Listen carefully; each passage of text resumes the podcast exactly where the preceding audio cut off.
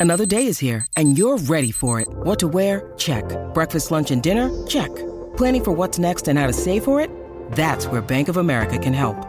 For your financial to-dos, Bank of America has experts ready to help get you closer to your goals. Get started at one of our local financial centers or 24-7 in our mobile banking app. Find a location near you at bankofamerica.com slash talk to us. What would you like the power to do? Mobile banking requires downloading the app and is only available for select devices. Message and data rates may apply. Bank of America and a member FDIC. Find us on the SENZ app. Brandt are experts in agriculture, covering your equipment, parts, and service needs to help you succeed in your field. From behind the stumps to behind the mic, nothing gets past Smithy. This is Mornings with Ian Smith on SENZ. Morena, New Zealand, good morning to you. And uh, on behalf of Brandt, your local John Deere equipment supplier, we welcome you to the show for the next three hours. Uh, and it is a busy show as well. we'll have a sermon very shortly, uh, and then we'll talk to Andrew Mehrtens, the All Black uh, great, of course. He's uh, out of France these days. What's he doing over there? We'll ask him that as well. Uh, but principally, we're going to ask him about the Dave Rennie, Eddie Jones situation from his perspective. Of course, been a long time commentator over there on their international rugby. Uh, we've uh, been talking also to, uh, uh after the 10 o'clock news, uh, BJ Watling. BJ, of course, is now, of course, the Wellington Firebirds white ball coach. How's he feeling about the season? How's he trucking along? Does he love the coaching role? Uh, is that the direction he's going to head? the panel this morning will be with Guy Heveldt and Sam Ackerman. There'll be some good league questions in there for Sammy in particular. Uh, and then, of course, we'll be uh, focusing on the NFL after 11 o'clock. There's a massive game today uh, with the Bucs up against the Cowboys. It's all over uh, American television this morning. It's a huge playoff game. Jared Cronin, uh, SENFL NFL pundit from uh, our Sydney OB2, will be looking at that for us on on our behalf. That should be fantastic. And if you don't understand what OB2 is, um, I'll get um, Logan Swinkles to talk to you all about that a little bit later in the show as well. I will have a chat to Louis, of course, because he's back uh, just before 11 o'clock. We'll get an update from the TAB on some Australian Open results and odds and the NFL odds as well for that big match this afternoon. Let's get stuck in, eh? Sport is our religion, and here is Smithy's sermon. Well, is it as simple as this? Would Australia have sacked Dave Rennie if England hadn't sacked Eddie Jones? Will we ever know the answer to that? I mean, behind the scenes, were their moves already afoot? Uh, it's fair, isn't it, that far removed from what New Zealand rugby we were contemplating over here just a month ago, the same thing has happened in Australia, except they've pushed the go button in Oz, we pushed the stay option. Was it Dave Rennie's fault he never seemed to have a fit and available top combination? Was it Dave Rennie's fault Bernard Foley couldn't kick the ball out in time? It would have uh, been a crucial Wallaby win, and we know how obsessed they are with their inability to match the All Blacks under any coach.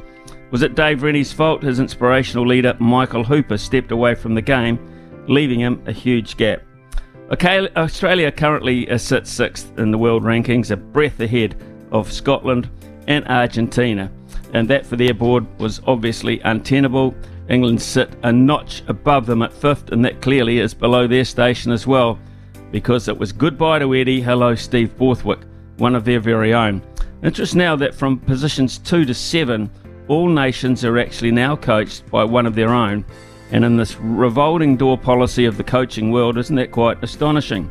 And in a period of time so near to a World Cup, in any sport has there been more volatility in the head coaching role. Dave Rennie will easily get another high profile coaching role Hell, he got sacked yesterday, probably even have one today. He's that good, he should. And who would bet against him being at the World Cup anyway in some role for some country? Not I. Was it a sure wager that it's going to be so much more fun though, beating the Wallabies with little Eddie at the helm? He's just that kind of guy. Come on over, Eddie. Give it your best shot. Eden Park is waiting for you.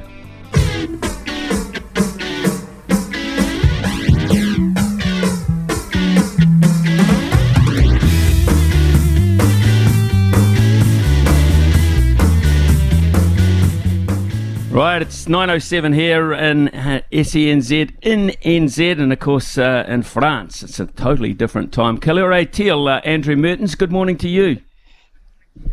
Bonjour, Smithy. It's uh, 9h du soir, so uh, exactly 12 hours behind you, and uh, very late for me, of course, this time of night. Unbelievable, of course. Yeah, you're usually uh, well and truly um, counting Zeds by this uh, hour of the.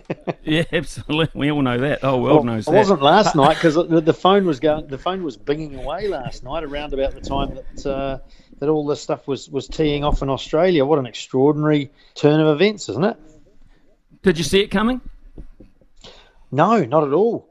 No, no. I, I mean, if th- there were mutterings in, in some circles of Australian rugby, not broadly, but some mutterings about their percentage winning and stuff like that. But you would have thought pretty smartly after a, a, northern tour like that, they'd have a review and put everything to bed. And if there's going to be change there, then then that's when it happens. But no, I didn't. I thought um, a large part of the rugby community was well behind Dave Rennie, and I think the players have been as well.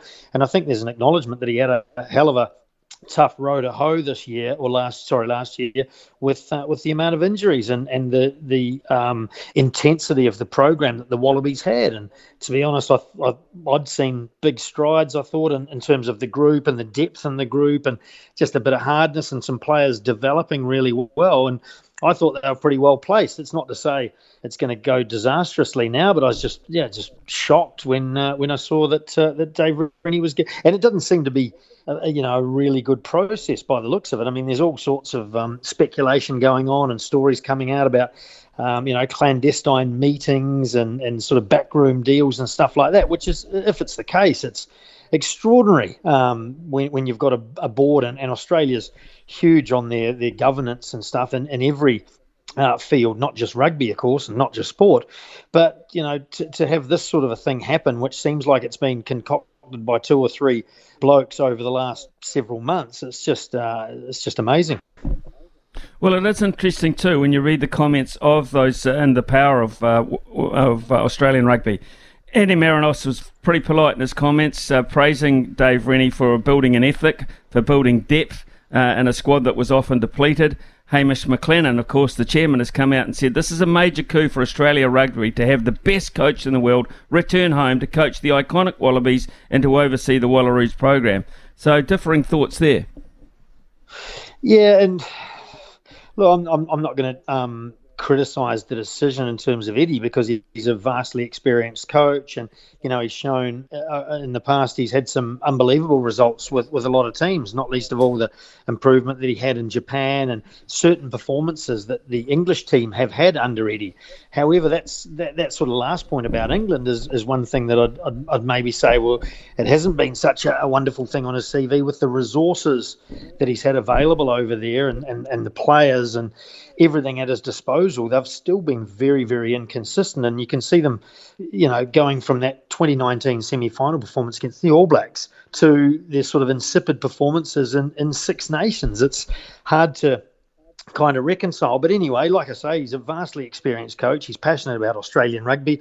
I'm not so much. I don't have much so much a problem with with Eddie being appointed. It's just the, the you know the um, punting of, of Dave Rennie is just I just think ridiculous. He he was really pragmatic. I think he was exactly what the Wallabies um, w- were needing, and and I think they really were about to flourish under him. And and like I say, they had all those injuries last year. Uh, you know, probably 19 or 20, I think they counted up at one mm. point who were out. And we've known for a long time there's no depth really in Australian rugby, and he's been trying hard to build some depth at an international level with what he's getting presented from a, a very shallow pool of talent in, in Super Rugby as well. So, you know, I don't think he could have achieved any more than what he actually did. The, the Italy game in that Northern Tour wasn't helpful for him. But again, it was with a lot of young players that he was blooding. And, you know, at some point, players have got to take the responsibility rather than the coach. But, you know, they bounced back and they came back in that game against Wales in their last game of the tour. They beat Scotland. They went so close to the top two teams in the world, Ireland and France. And, of course, in the rugby championship. You know, they they did really well against the All Blacks, and, and the box won all against the box, and you know, a few minutes, um, referees minutes off uh, off winning in Melbourne against the All Blacks too. So I thought he'd, he'd done pretty bloody well. The, the interesting thing was out of the blue a, a couple of weeks ago, I, I, think it was about then. Dave Rennie said uh, he had no interest in working uh, alongside Eddie Jones. I just wonder if at one point uh, someone from the board had said to him, "Would you consider that?" Um, you know, could you do a dual coaching role heading into um, this current World Cup? Do you think that might have been a possibility? Oh, absolutely. When you start reading stories that there are meetings going on ever ever since England was out playing Australia in that Test series, then there's every possibility that that might have been a, a finely laid sort of a trap for Dave Rennie. Um, I don't know how much contact he has with many of the, the hierarchy in Australian rugby. I mean, we see a lot, obviously, of Hamish McLennan, the chairman, um, a little bit less of Andy Marinos, the CEO. I mean, uh, you know, McLennan is pretty dominant with his views, and you know, it may well have been him sort of canvassing Dave Rennie's. Oh, look, I'm speculating here, so don't. It's certainly not gospel. Mm. Far from gospel, anything that comes out of my mouth. But uh, you know, you, you, could potentially see McLennan saying to Rennie, "Would you work with him? Would you work together with with?" Eddie Jones maybe in a director of rugby or director of coaching role. And, and if he did say, well, no, I wouldn't, then, you know, it's a bit of a black mark against his name, unfortunately. Then again, he's just come out of a situation where they had Scott Johnson in as director of coaching. Now, that was fairly widely panned and he got um, eventually shifted out of there too. So, you know, it's not something that a head coach wants to have is have a director of coaching above him. So if that was the case, I'd quite understand Ren's not wanting to do that. I find it uh, also uh, quite interesting uh, when you you uh, you also um, consider the fact that, uh, as you pointed out, he hardly had uh, his full length uh, full time players alongside him, and he had to go without Michael Hooper during that crucial time as well as as his long time time captain. I mean. that must have been a gaping hole in terms of leadership. He gave it to James Slipper, but not the same guy. No, absolutely not. They've, you know, they, they did not not struggle this year, but they did miss Michael Hooper for you know his on-field exploits as well as, like you say, just lifting lifting the rest of the team and leading by example. And um, you know they they did need some other players to put their hand up. And I think across the season, more and more players did get into that sort of position of responsibility, position of leadership. And I, I genuinely thought. And they may still be that they were, uh, you know, a really good under the radar threat for World Cup in eight months' time. You know, everybody's looking at France and Ireland as the top-ranked teams. All Blacks, of course, get a lot of scrutiny. The South Africans are world champions at the moment. England, obviously, people always talk about. So Australia, was a, it was a, it still is a, a, good situation for them to sneak in under the radar and just go about their preparation and come in without all the all the um, noise and all the fireworks going off and, and get a good result in the World Cup. So, you know, I hope for their sake and for Antipodean rugby that they can still. Uh, the interesting thing too is the appointment for Eddie Jones is uh, till 2027, which basically gives him five mm. years. I mean, but what's a what's a, a head coach's contract worth these days anyway? To be fair. I don't know. You'd, you'd, want to write in a good severance package, wouldn't you? Um, mm. uh, look, I think I don't know. I mean, I, th- I, think there'll be reviews throughout that. There's a lot. There are a lot of break points there in that. I mean, 2025, the Lions come out to Australia, so you know, there's potentially a review that they could have at that point, two years out from the World Cup. I just, I mean, just the whole thing doesn't to me look like it was um, a, a, really stringent or, or, really solid process. And like I say, that's you know that's the question to ask of the governance of Australian rugby. What sort of process was followed to to, to essentially you know culminate in this coup? Um, you know, then again, New Zealand rugby, we're not probably we can't talk to anyone about process really the way we've gone about things the last couple of appointments too so um, but yeah it's that, it's just amazing that that's all happened and without any kind of um, real um, process of looking, you know, getting applications and stuff and like this, and, and suddenly one guy emerges who's got a, a five-year contract. So, yeah, it all seems a little bit uh, backroom and, and political-ish, but uh, you'd know better than I will in the cricket world, Smithy. And I realise you're, you're leaving us to go back fully to that world, but is it like that over there in the cricket world, the Aussies? Well, look, uh, I, I, I thought about that and I tried to compare it to Justin Langer. Justin Langer was uh, sacked when Australia were playing some pretty damn good cricket. I mean, everything they asked mm. Justin Langer to do, Aust- uh, Australia cricket, he came up. He cleaned up a mess. Uh, he, he put uh, strong leadership back into the group. Uh, he had to overcome uh, his captain getting into some trouble. Tim Paine, his, his appointed captain, he had to overcome that. Appointed Pat Cummins. Uh, everything seemed to be on track with uh, Australian cricket, except the dressing room, apparently. So hmm. uh, he lost his gig. Now, uh, that brings the other interesting question here: is is there player power in rugby to that extent that there is in Australian cricket? Well, I, I don't think there would have been on this occasion because, as, as far as I understood, the, the, the players are all pretty strongly behind Dave Rennie. Um, and you know right from the top. And, and I think Michael Hooper will be the first to kind of applaud the way he was, uh, I think, looked after this year um, when he needed it. And so I, you know, the, the, feeling, the overwhelming feeling we got was that the players were battling away. They were aware there was a, a lack of depth, and that a whole, you know, there was a whole lot of work required to get a bigger group of players up to international standard. And I think they've worked pretty hard on that. And I think you know, I can only imagine that, you know, outside of the players, that just, you know, Dave Rennie not wanting to play the political game because I doubt he's much of a political creature, and I say that as a compliment, um, just wanting to roll his sleeves up and get to work on the rugby and, and not um, do, do, all the pol- political sort of manoeuvring in the background that is maybe just is, is what's tripped him up now. So it's, it's not what it should be about. It should be, you're there to coach. You're there to look after the team. And I think if you take away results, if you don't look at the raw results, if you look at performance and, and improvement across the number of players that he's been blooding, um, I, I, think he would have ticked a lot of boxes if you could sort of quantify them and put KPIs around them. So, you know, so Australia's loss is somebody else's gain. So who knows where, you know, it'd be be interesting to see him perhaps turn up at a, at a developing nation, someone like a Georgia, who at short notice could go um, this would be great to have have some New Zealand IP come in as well, and you know they're pretty motivated to do well at, at World Cups now. They're putting a lot of effort and, and, and, money into it over there, so it'd be interesting to see them um, sort of one one of those kind of teams as well, just for this World Cup.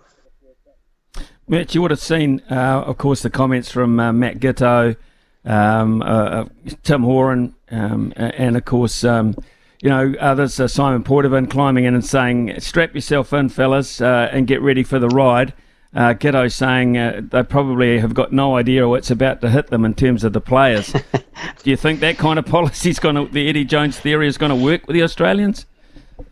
Well, we'll soon see. I mean, obviously, coaching over the years has, has evolved a lot from a very you know highly prescriptive model um, through to a you know player driven sort of a model in, in, terms of on the field you know where coaches are there to um, encourage and, and, nurture the decision making abilities of players to, to do their thing on the field. Um, if they get told what to do all week presumably they won't be able to show as much initiative when it comes to the Saturday. So we'll see. I mean, I'm sure Eddie himself has evolved. Um, he had you know great success bringing the Jap- Japanese team up to speed, and and you know they were per- probably perfect at that stage for him because they drilled really well. You know, they're motivated to train for hours on end and do exactly what they're told and and stuff like that, and that, and that was perfect for them. It really brought them up. Whether that's um, you know, whether Eddie's approach, and we know he's very intense and he's incredibly passionate and never stops working and doesn't suffer fools, and that's a good thing a lot of the time, um, but can be pretty caustic as well. So, you know, we'll soon see whether the skins on these wallabies are thick enough to to handle potentially the barrage that they might get. But um, yeah, I guess we'll see. Might, might make mugs of everyone criticising him in, in eight months' time. How do you think Steve Borthwick will go with England? I think he'll be pretty good. I mean, I don't, uh, I haven't obviously taken as much interest in, in the English scene, but um, he's done very, very well at Leicester since since he came on as head coach there, and very, very well regarded, which is astounding when you think back at the days of the of locks. I mean, could you imagine back in the in the 1950s or 60s a, a really progressive uh, lock as a as a coach. I mean, they, are probably mm. you know pounding on the tables a good thing, but um, yeah, no, so it's shown the evolution of the modern lock, and um, yeah, I think he's yeah very very well regarded, and he's obviously had a lot of tutelage under Eddie Jones in the last eight or nine years, I guess, to to see what's what's good and what isn't, and um, yeah, I think he'll be his own man. Um, but like I said, they've, they've had some pretty um, rubbish results in Six Nations, considering the talent that they have and the resources that they have. So maybe a bit more consistency is is is what they're looking for, and I think they're pretty dangerous. England, if if they can get that consistency, you know, they, they show it sporadically. The the domestic competition now, Smithy, is is fantastic over there. The Premiership, along with the top 14 and the URC, some really really skillful footy over there. So the domestic level has come up in all of these Northern Hemisphere countries, and it's it's really driving a you know a much better style, a much more dangerous um, style of, of rugby for the, the, the international side. So yeah, I think yeah, Borthwick will be uh, really good for the English. And you know, it's it's always after you've had a coach for a long period of time, you could put anyone in for a little bit and, and get a bit of clear air and, and a change of scenery, and, and the players get enthused by that. Mitch, you're a bit of a globetrotter. Uh, a lot of people uh, texting in wanting to know why France. What is Andrew Mehrtens doing in France all of a sudden? Well, I mean, yeah, I didn't want to get here too late for the World Cup in September, Smithy. So um, it's off a bit of a, it's a it's a bit of, it's a DK Lillee kind of a run up, isn't it? It's a hell of a long run up. But um, well, I had I had six years uh, playing and doing a little bit of coaching over here, and um, always always planned at some point to come back and, and give it another go. Um, slightly different situation this time around, and I've got to say I'm, I'm a happier person over here and looking forward to the experience. So, um, just uh, just the opportunity, I guess, to get in and um, reconnect with with um, I guess the French rugby system and stuff like that, and um, hopefully get some work around the World Cup. I was lucky enough last time to be in Japan on the one of the World Feed commentary crews, so I'm hoping to do mm-hmm. that role mm-hmm. again come September. But uh, like I say, it's it's a long run, but it's pretty exciting. Everyone's pretty pretty fizzed about it here. Now they've got a, a few of the problems ironed out with their organisation of the World Cup, so it's sort of full steam ahead and, and, and very exciting. And they're going to, you know, go go all out to make it an incredible event after what we saw Japan host four years ago. Be able to have a beer with Jono Gibbes now if you catch up with him. Yes, well, I didn't get down the road to Clermont the other uh, the other day, but a couple of people I knew were doing the broadcast and we're catching up with uh, with Jono. I mean, I'm old enough to have played with his older brother as well, so yeah, I mean, plenty of Kiwis and Aussies plying and and Polynesians plying their trade over here as well. So. Um, caught up with a few of the racing boys a couple of months back, actually, and Francis Saili and I was chuffed to, to see a couple of them are still playing that I played with, Henri Chavancy and Bernard Le Roux. So it made me feel a little bit younger than 49, but uh, there are still a couple of guys that I played with knocking around. So, yeah, it's uh, like I say, the top 14 is a great competition. The domestic competition's over here. So I'm, I'm really looking forward to getting a bit closer to those, uh, to the action on those. It's always great to catch up with you. Um, uh, look after yourself. Uh, no doubt you will be heavily involved in the World Cup. Great to get your opinions on uh, poor old David Rennie, and uh, we'll look forward to talking to you again, mate. Uh, all the very best.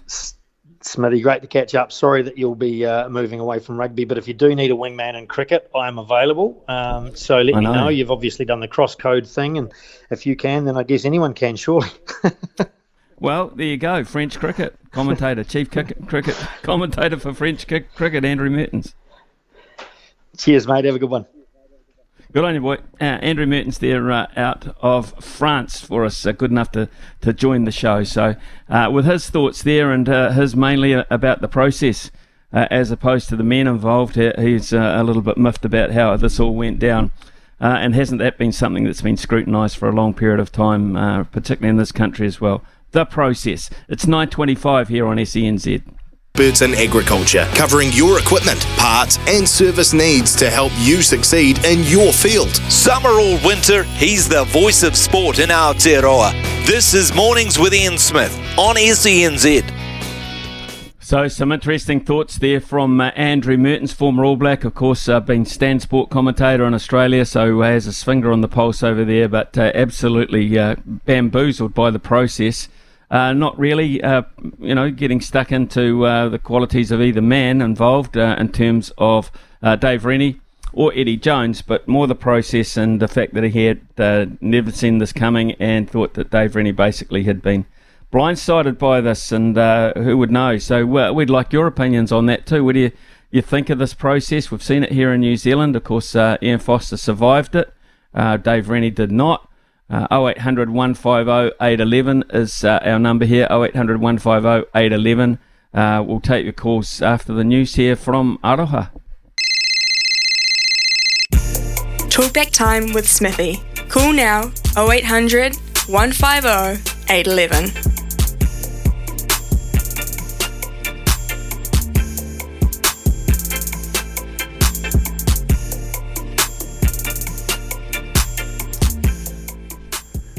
Yes, so 800 150 811 is the number, and I really do feel at home now because uh, Dean from Dunedin's called up. Dean, uh, I've missed you, so uh, what have you got on your mind, mate?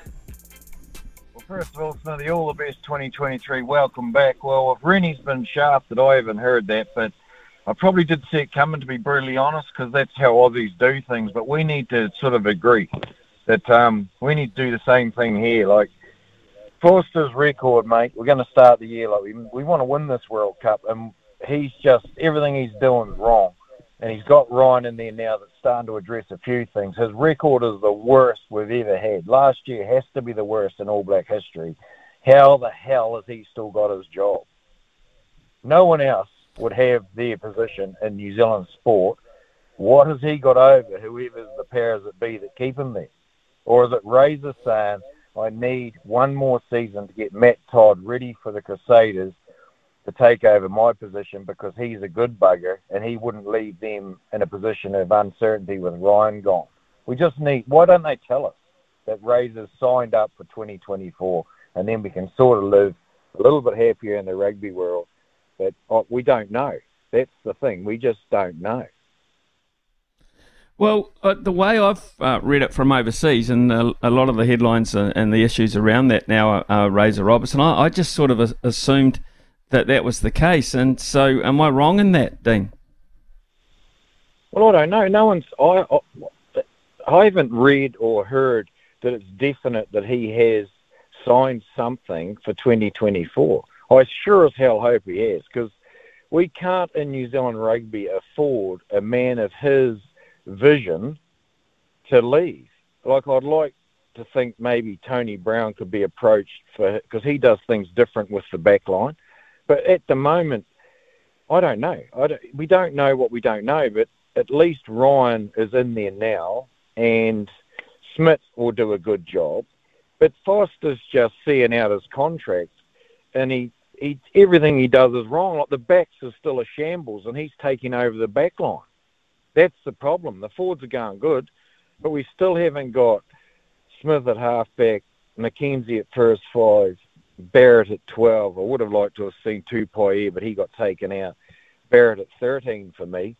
And uh, Rieko on one, the left wing where he should be. Sevu Reece, the best defensive winger probably in New Zealand rugby history on the right wing. And Will Jordan at fullback. And in the reserves, I'll just have Weber and Beauden Barrett too. And I'll have as many impact forwards on the bench as I can possibly get because the backs they all the, all those other guys that I've named, they can cover the other positions if there's an injury. So two's enough. And we have forwards, not Akira, not Hoskins. Jacobson, I'm really looking forward to seeing his super season because I think he can be the, the number eight. Ardie put him back at seven. Sam Whitelock, captain. And the rest can just stay the same. Dalton really, really clipping at Ardie's heels. He had a great end of year tour. Has to stay somewhere. But if Ardie, Ardie's just Ardie, and he? Like he's he is a goat of New Zealand rugby. Everything the man does, you've got to admire. Well, uh, Dino, um, nice to, to hear from you, mate. Um, thank you very much for uh, your contribution there. And uh, yeah, well, uh, it'll be interesting to see. Uh, we know now that um, uh, Ian Foster is, is there. Um, and we just, I think we're just falling behind because um, uh, we wanted to win. Um, I wanted to win anyway. Uh, I think most genuine rugby supporters around the country want them to win as well. Dean, thanks very much for your call. Uh, let's head to Michael from uh, the beautiful Tutakaka. Michael, good morning to you. Happy New Year, Smithy, and uh, congratulations on uh, the new um, pathways and challenges you've got coming ahead. And um, you've done a great service to sport in New Zealand, and I wish you all the best for the future and look forward to seeing you in the cricket.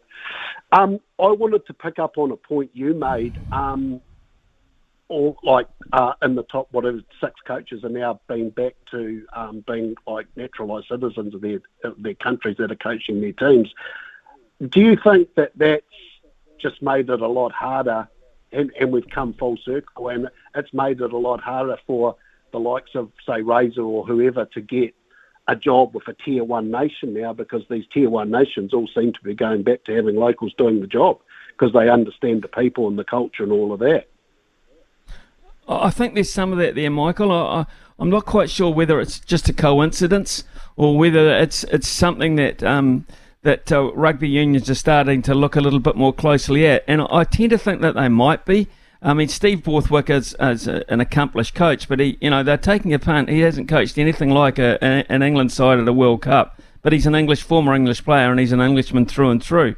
Uh, if you read the comments uh, from uh, Hamish McLennan, who is the, the, the boss of Australian rugby, his was very much pro-Australian, pro having an Australian uh, back at the helm. Uh, he called him the greatest coach in the world, but he said he's our man because he's one of us. And you, you can you can kind of think, Michael, that uh, that is starting to be a, a little bit more part of the brief. Although, um, having said that, if you've got an absolute standout and you haven't got anyone within your country who be- you believe has got the credentials, you've got to go outside, don't you? Uh, but maybe well, it's a factor. I mean, if yeah. you look, if you look at Razor, right, take him for as an example. I mean, the hot money, you know, all over um, with you guys last year, talking to all the hosts, was that Razor was, you know, in line to get the England job. I'd say he came nowhere close to getting it right. Now that that in itself, you know, tells a story, and and maybe, you know, unless he wants to go to a, and I don't think he, you know, they're going to say, for example, Japan's going to um, replace Joseph and Tony Brown with someone like Razor. So unless he goes to a USA or a Georgia, and these other countries are, are sticking with their own and kin, like where is he going to go? You know, like maybe the All Blacks is the only place, and that's where he will end up, and that's why the, you know. Dare I say this? The rugby union might have played their cards really well on this, you know, as it's all panned out. Like, there's no doubt in my mind um, Dave Rennie would still be coaching of Australia if Eddie hadn't got the arse out of the UK, right? There's no doubt in my mind about that. Would you stomach a, a non-New Zealander coaching the All Blacks, Michael? No, I don't think this country would. Not on, not on any level because you look at, you know, you talking to Mehrts 20 minutes ago. Look at the number of Kiwis that are overseas coaching in, in club competitions. I, I think you know no, I don't think we're I don't I think we're I don't think we're ready for that. Would the Australians um, have a um, a non-Australian coaching their cricket team? I doubt it. Would Baz No, get the job are- at Aussie cricket? Well, if he knocks him over in the Ashes um, in England, God only knows. But at, at this point in time, you're dead right. They're Australian through and through when it comes to the cricket side of things. And uh, when they went for Langer, I don't think they ever, when they went for Langer's throat and got rid of him, no, I don't think at any stage they were contemplating anyone from, from overseas. Really good point. Really good point you raised, uh, Michael. Thanks for your call. Um, but it, it may well just be a fact that uh, people are starting to look for blood in terms of their own blood uh, at the helm of their of their teams. Might be a, an interesting point. Zaid, uh, g'day Zaid. Uh, Happy New Year to you, mate. So happy New Year. Um, so are you um joining? Is it Fo- Fox to do the cricket? Is that what? Is that what happening? No, no, not at all. I just had a, a six or seven week stint over there.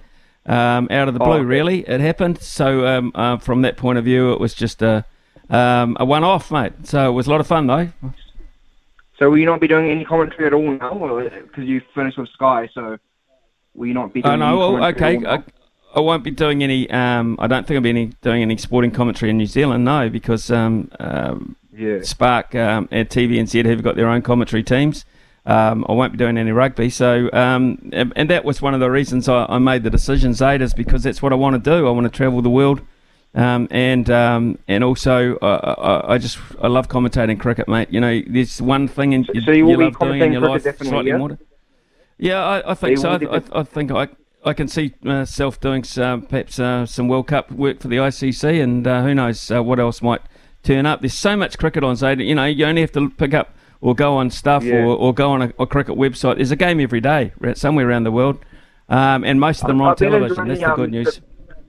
I've been enjoying the Big Bash lately. There's um there's a new fast bowler I think on the um another fast bowler that looks pretty good for Australia, Spencer Johnson for the Brisbane Heat. Okay. He's got some got some gas, yeah. He looks real fast. But- I think he he was up around 150, and I reckon he looks a bit like uh, Mitchell Johnson. Um, they've been saying on the commentary, but um, that game was good last night. Matty Matty Renshaw only just got the Brisbane Heat home. That's my um team, obviously, because Brendon McCullum joined them back in the day, and I've been to the old game at the Gabba, so I've always enjoyed watching the Heat. They're not the easiest watch, but um, they're they're always they're always pretty exciting. You know, it's all always um six are out pretty much most of the team, but it's good um having Khawaja as the captain and um seeing Labuschagne there as well, which is quite good. But I always enjoy watching the Big Bash. Pretty much try and watch every game, so it's always on at a good time, quarter past nine or whatever it is. So it goes for a few hours, but I've been loving the Big Bash. And on um, Dave Rennie, while 38% winning record, you, you don't deserve to have the job with that record. So simple as he gets he gets the boot, and they've done the right thing. And um, yeah, give Eddie Jones a go. Um, and he gets the coach's um, own country again. And um, I think Aussie's going to have a good World Cup with him as coach. And um, I think they'll probably challenge a few teams if it, if Eddie Jones can get it right. I think you're right, Zaid. I, I think um, I, think if Eddie Jones can get them playing for him, uh, I think there's a there's a chance that uh, they will. Uh, I think they'll be on the right track. I think they've got a, a real possibility of, of, of going better than they have been. That's for sure. Zaid. Hey, great to hear from you, mate. And uh, I actually uh, should have said before to Michael from Matutukaka, thanks very much for your, your good wishes and your kind comments. Yako uh, from Auckland, good morning to you, sir. Hey, how you doing there, Smitty? Good to you. Yeah, good, good to hear man. you back on the radio. Thank you, sir. Thank you. Yeah, yeah. I was just giving, I was just giving a call regards to this Eddie Jones appointment. Um, uh, I think, man, I think this actually works right into Eddie's Eddie's hands. I mean, obviously, us us at the Springboks, we had the exact same situation. Obviously, a bit longer with with Rassie when he came in, and I think. I think it's, it's actually it actually puts us. I mean, obviously it's unfortunate that Dave Rennie goes, but I think for for Eddie Jones to come in and he's got, you know, 10 months or whatever to build something, I think in a way it kind of suits him. He can't overcomplicate it. He gets back to, to the basics, picks his best team. I think we'll obviously see, he'll obviously push, I suppose, to get a to get a lot of access to a lot of Australians playing overseas, exactly like Rassie did, get them playing, coming back to play there.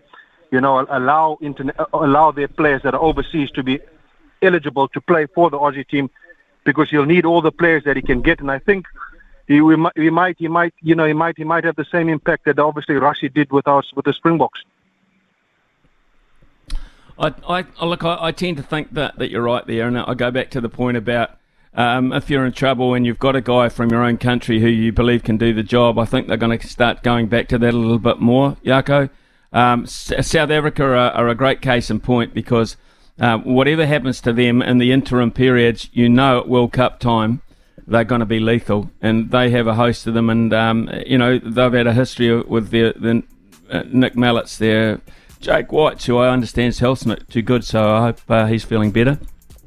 Uh, and Rassie Erasmus, as you say, uh, just a string of uh, successful coaches over the years who have true South Africans and have got you know this this wonderful performance when it comes to the crunch. So. Hey, mate, Yako, don't be a stranger. Thank you very much for your call. Uh, enjoyed talking to you, and uh, please call again anything uh, on any matter at all, and uh, particularly uh, when the Springboks are around. Love to hear from you, mate. Thank you. 947 here on SENZ. Your equipment, parts, and service needs to help you succeed in your field. Summer or winter, he's the voice of sport in Aotearoa. This is Mornings with Ian Smith on SENZ. Yeah, it's a few texts uh, coming in, particularly uh, on the Dave Rennie uh, subject. Not only did Foley help uh, Rennie's uh, fate, but also Wayne Barnes single-handed gave France the win over Aussie at Stade de France uh, with the worst refing performance in modern history. Then got fluffed a week later by the refs against Ireland. Dave has been shafted. also, Jason has come in, and that was from Matt. And Jason has come in and said, "Smithy, I think the one thing that should frighten the All Blacks." Is that the All Blacks have never beaten an Eddie Jones coach team in a World Cup game. Cheers, Jason.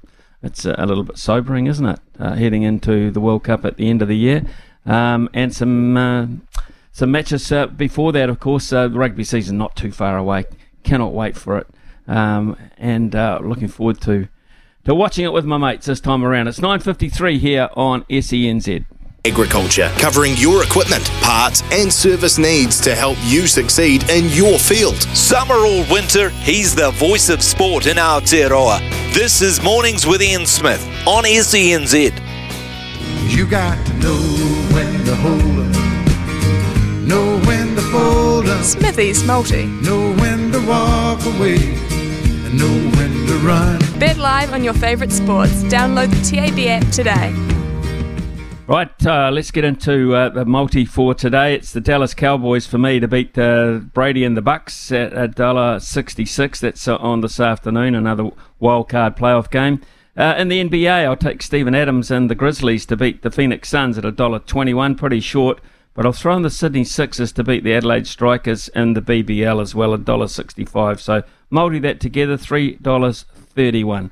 Uh, some uh, good messages uh, coming in uh, on the Dave Rennie side of things. And uh, to you, Colin Locke, uh, listening in from the UK, it's a really good evening to you over there, your time. Thanks for listening. We'll be back shortly. Vodafone has one awesome summer of sport lined up for you. Brandt are experts in agriculture, covering your equipment, parts, and service needs to help you succeed in your field. From behind the stumps to behind the mic, nothing gets past Smithy. This is Mornings with Ian Smith on SENZ. Yes, and it's 10.03 here on SENZ, and it's time to talk uh, a little bit of cricket here on SENZ in the mornings. And our next guest is uh, someone who needs very little introduction, but I'll do it anyway. Uh, because uh, during BJ Watling's international career that spanned 13 years, he played 75 Tests, 28 One Day Internationals, 5 T20 Internationals, but now he is applying his knowledge with the Wellington Firebirds as their white ball coach. The team are currently second on the Super Smash ladder going pretty well in the Ford Trophy as well. So you could say he's doing an all right kind of job in his first year at the helm. One of New Zealand's most popular ever cricketers as well. Uh, joins me now, BJ Watling. BJ, good morning to you. Thanks for joining us, mate. Morning, Smithy. How are you? Oh, pretty pretty damn good actually. Uh, man, uh, you were Northern Districts through and through, uh, and now you're uh, a Wellington Firebird. Uh, how's the transition gone for you? it's been really good, to be fair. Um, I've really enjoyed the the boys um, in Wellington. Um, I've got a great group of, of young talent and a bit of mixed with some some very experienced black caps as well. So um, I've thoroughly enjoyed my time. Uh, I've got a good management group down there with Bruce Edgar leading it, um, and I'm learning a lot each each day. Yeah. Well, it's interesting too because you're, you're having to do without. You mentioned you have got your black caps, but for long periods of time you haven't uh, Michael Bracewell, Finn Allen, uh, Devon Conway, Tom Blundell. So uh, you're dealing with uh, some relatively new talent. Yes, yeah, yeah. We've we've got some young fellas in there. Um, it's nice to have the likes of Adam Milne around the group as well, though. Um, he's obviously got a lot of experience, um, especially in white ball cricket. But we, we do have some young talent, um, and it's been exciting to, to, to watch them go about their business. And um, we've had a couple of very good wins and, and a couple of losses that, um, yeah, we certainly need to take some learnings from as well. BJ, you've had a wealth of experience uh, in terms of playing. We've just outlined that, of course, over a long, long period of time. What is the, the, the BJ Watling doctrine on coaching cricket? uh, to be honest, I'm just trying to trying to be myself. Um, I, I, know this is this is reasonably new to me, so I'm facing different challenges each day. Um, and, and I'm just trying to learn um, as as a coach um, and being on the other side, seeing what the boundaries are um, in that regard. So, yeah, yeah. I mean, I'm, I'm, thoroughly loving it. I get to still go outside, fling a lot of balls, hit a few balls in the fielding, so I get the buzz back. Um, and it, it's something that I'm, I'm obviously definitely very passionate about. But at this stage, I'm literally just trying to be myself um, and, and just yeah, do as much as I can to, to help the, the players around me. Uh, is this when when you finished playing, um, you know, and, and you were, you know, you, you never sort of sought the media or you never, never sort of uh, sought attention in any way. Is this something that you that you were planning going into coaching? Um, I had been for a, a little while, yeah. Um, I sort of took as many opportunities as I could um, throughout my playing years to to go to some courses to to help some kids out um, around the Waikato region when I had the chance, and um, it was certainly something I was I was looking at.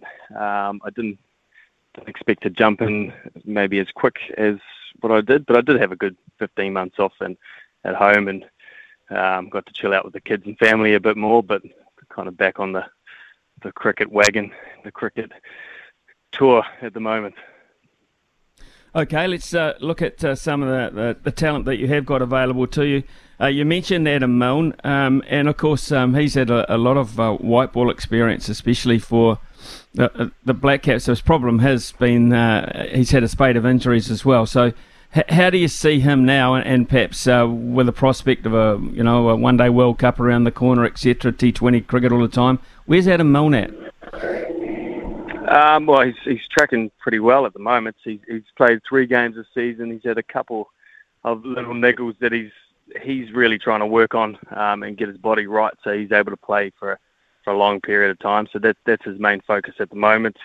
Um, I think we saw his skill um, even the other day against Otago. We we had a well below par total, and um, the likes of Melody came in there and bowled. I think he took one for 25 off his four overs, and his first over went for 15. So he he showed his experience um, and his skills for us throughout the season. Um, he's finished off two games at the start of the year as well when when we were under the pump, um, and he's come good for us at the death there, bowling some some good Yorkers and putting them under the uh, under pressure. So he's certainly someone that has the skill to play a lot of international cricket still, I, I believe. Okay, that's good news. Uh, how about Ben Sears? Yes, Ben Sears is um, under a bit of an injury cloud at the moment that he's that he's struggled with, but um, hoping to get him up and running fairly soon. Um, he actually scored 50 odd not out as a batter on Sunday, so he was he was pretty stoked with that. But there's that's Sears is someone with a lot of talent as well. We know he can bowl fast, um, and he's got the hunger to to want to get better each time. So um, I think if he can get back on the park shortly, um, and whenever he's ready, um, he'll certainly be welcome back um, in our environment or in our in our squad. Rachin Ravindra is an interesting case. Here's a bloke that, uh, what uh, probably a little bit prematurely thrown into the Black Caps, didn't do too badly there. Uh, notched up 100 for you the other day against Otago. Uh, so still very much a developing talent uh, with internationals in mind, you think? Uh, I certainly hope so. Um, he's he's been fantastic um, for us this year. He scored two 200s in the Ford Trophy already.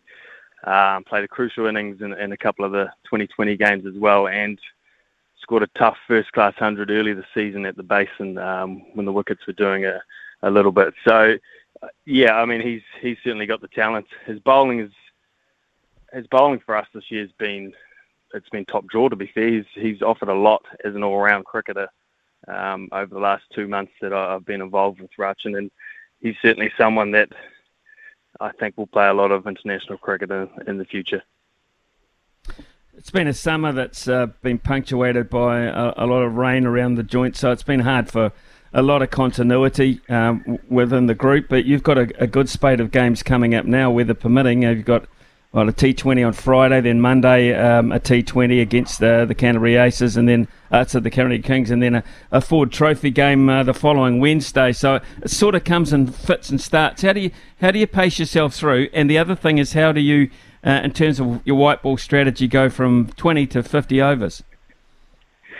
Yeah, it's been it's been a little bit tricky there. It was the first one that we had on the 10th, um, a 50 over game again, and then obviously followed same game in Dunedin, but a 2020. So, um, look, the boys are fit, they're strong. Um, I know Matt Long, our, our strength and conditioning coach, is, has planned for this period of time. We know it's busy. Um, the bowlers will certainly be looking after their bodies. That's the, the main priority.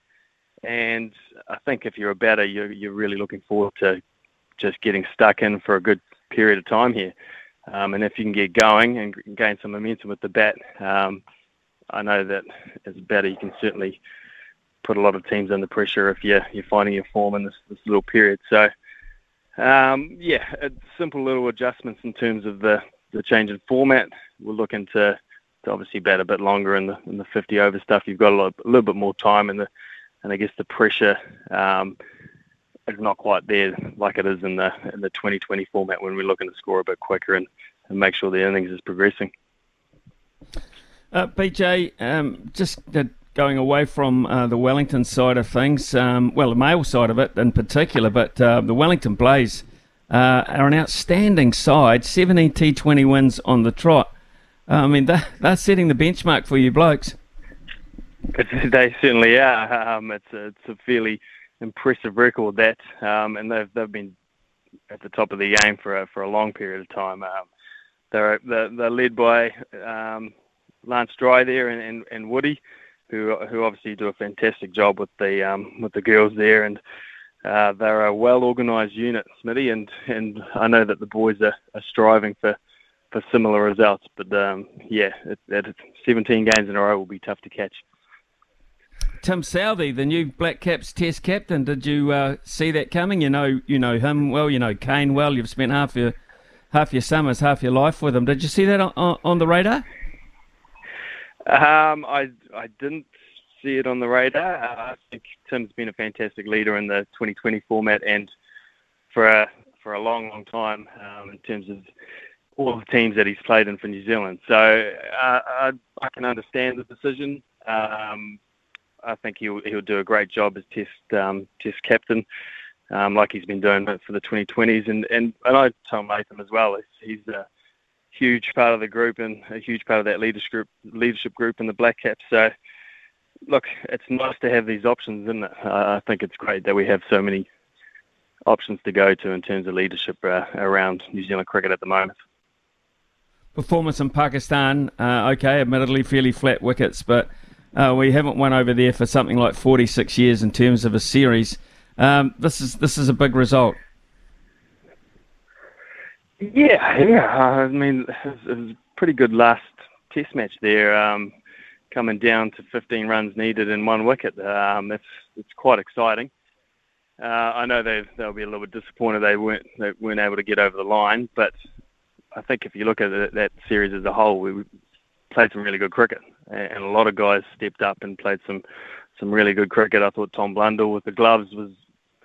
I don't know if he made any mistakes at all. I don't know if he's made too many mistakes over the last year. So um, he's he's doing a hell of a job there, and and with the bat as well. And um, it's good to see Kane get a big double hundred too. You know uh, Brendon McCullum pretty well too, just by the by. Uh, what do you make of Bazball? ah, look, it's it's very entertaining. Um, they're, they're certainly playing some some entertaining cricket and some good cricket. Um, it's it's a good combination with him and Stokes there. I think they've we've seen that relationship build and uh, yeah, like two peas in a pod, isn't it? So they're, they're looking like a very strong outfit. Um, and that's, I mean, that series coming up here, and, and New Zealand's going to be going to be one to watch. Um, we'll, we'll see how it goes, um, and perhaps it's home conditions, I guess, and out. Just one last thing: Mankad or no Mankad? No man can. Good on you, mate. Good on you. Absolutely love you, BJ what, Watling. You're one of the old, one of the old school. yeah, I'm the same. I'm the same. Absolutely the same. I'm sorry. I know that, you know there's a line in the sand and you shouldn't cross it, but there's ways of going about it for me. Hey, BJ, absolutely loved uh, catching up with you, mate. Congratulations uh, on what you're achieving uh, and the coaching side of things. I wish you well for uh, what I think will be quite a long career. All the best, mate. Thank you. Awesome. Cheers, me. Appreciate it. Cheers, uh, BJ Watling there, one of our uh, very best cricketers uh, all time, I think, uh, wicketkeeper batsman for New Zealand, without doubt. Um, and our number 111, uh, great uh, servant of the game, just went about his work as a tradesman, day in, day out, never sought headlines, never saw any sort of glory at all. At all. But on the field, um, and if you talk to his colleagues and you'll talk to they're the ones that know him the best, they will say first pick because that that's the kind of bloke BJ Watling was. So uh, wish him well in his uh, coaching career. Anything like his playing career, it'll be top drawer and very very successful. We've got a panel coming up uh, very shortly too. It's 10:16 here on SENZ. Brandt are experts in agriculture, covering your equipment, parts, and service needs to help you succeed in your field. Summer or winter, he's the voice of sport in Aotearoa. This is Mornings with Ian Smith on SENZ. Big talk, big opinions, the panel. Talk, talk, talk me, yeah. Great panel this morning. Uh, Sam Ackerman with us and uh, Guy Heveldt. Uh, we've got a range of subjects to talk about, but we cannot not start without uh, rugby and the Eddie Jones Dave Rennie scenario. Uh, Guy Heveldt, good morning to you. Caught uh, a few people by surprise. Did it catch you by surprise? morning, Smithy. Morning, Sam. Happy New Year to you both. Great to be on again. yes, it did massively when that news came through. Uh, I'm a big prolific Twitter user, so that was where I saw it first. And uh, I was like everyone on that platform, uh, absolutely shell shocked. It was it was out of left field. I mean, just last week, Dave Rennie was doing a, a Zoom press conference talking about um, the squad that he was, you know, using to to kind of prepare for, for what was meant to be a big year, and uh, now now he's no longer the coach. Uh, I'm not so surprised about the Eddie Jones element of things. Um, I think that makes complete sense, particularly for a team like the Wallabies, a team that he's had success with in the past. But uh, certainly the Dave Rennie element took uh, took me by surprise in terms of the timing. Anyway, um, mm. if it had gone on a little bit longer, I mean his results hadn't been good, so in that regard you can understand it. But certainly the timing, uh, yeah, was particularly left field. So, Guy, would he have kept his job, Dave Rennie, if uh, Eddie Jones hadn't been sacked by England? That's a great question. Um, I, I oh, that's a that's a tough one. I hadn't really thought of that myself. Um, in saying that, his results hadn't been that good, so maybe they had been um, looking around and waiting for the person that they needed to um, to be able to take over that role, and, and it just so happened that Eddie Jones was the guy. I wonder if they've been knocking on the shoulder of, of Scott Robertson and trying to get him in. Um, but yeah, I, I saw that. In there, maybe Jones came along and they thought, right, now's our time.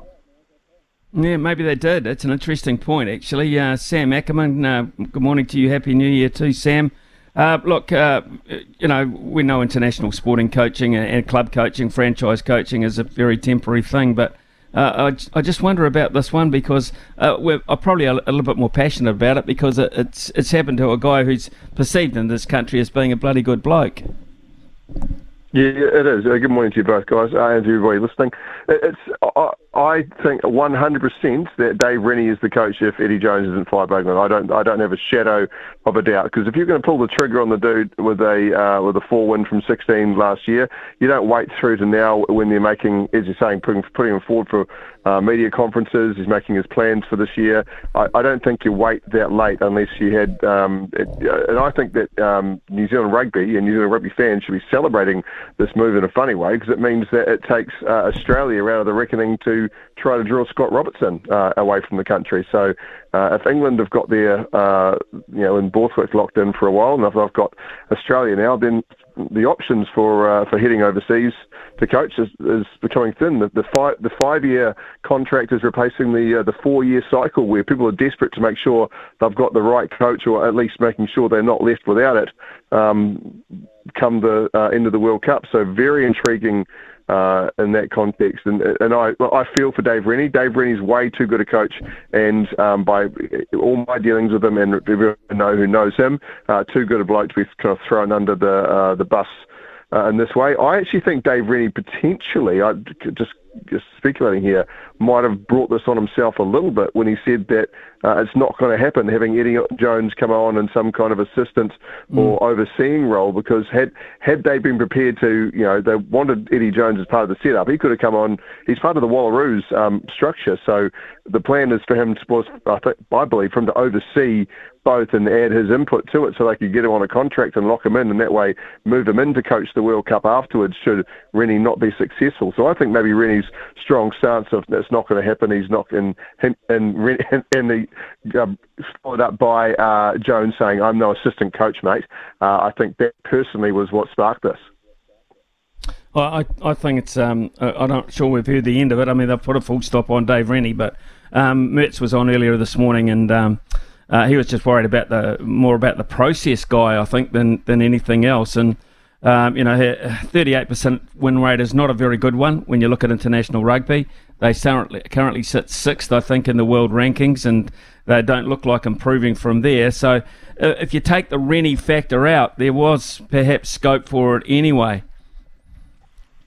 Yes, there was, um, and, and, as you say, 38% isn't good enough. But I mean, let's look at the coaches that they've had in, in the last, say, 15 years or so, or 10 years even. Uh, the likes of Robbie Deans, he's not a bad coach at all, is he? Look at look at his record with the Crusaders.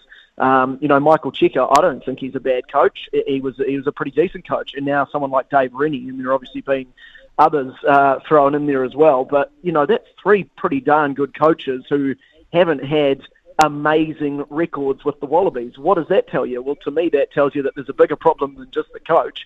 uh, that the depth in Australian rugby, and I think we've all known this for a while, the depth in Australian rugby isn't that great at all. And so, um, you, you know, I, I think sometimes the coach is the guy who's just thrown out because they think, oh, well, results aren't great, so it must be the coach. Well, I think in, in Australia, Rugby Australia's case, uh, there are bigger problems than that, and that is largely the player talent pool that they've got is not as good as, as a lot of other countries in, in, in the rugby world. Not sure if it was the biggest headline in Australia yesterday, Sam, because uh, shortly after that, uh, we heard the, uh, the news that Nick Kyrgios has pulled out of the Australian Open with a knee injury the day before his opening match. Um, well, we know the impact that he has on any tennis tournament, Nick Kyrgios, but particularly his own one, the Australian Open, when he had, I think, at full fitness, a viable chance for winning. How much is the tournament damaged in your mind?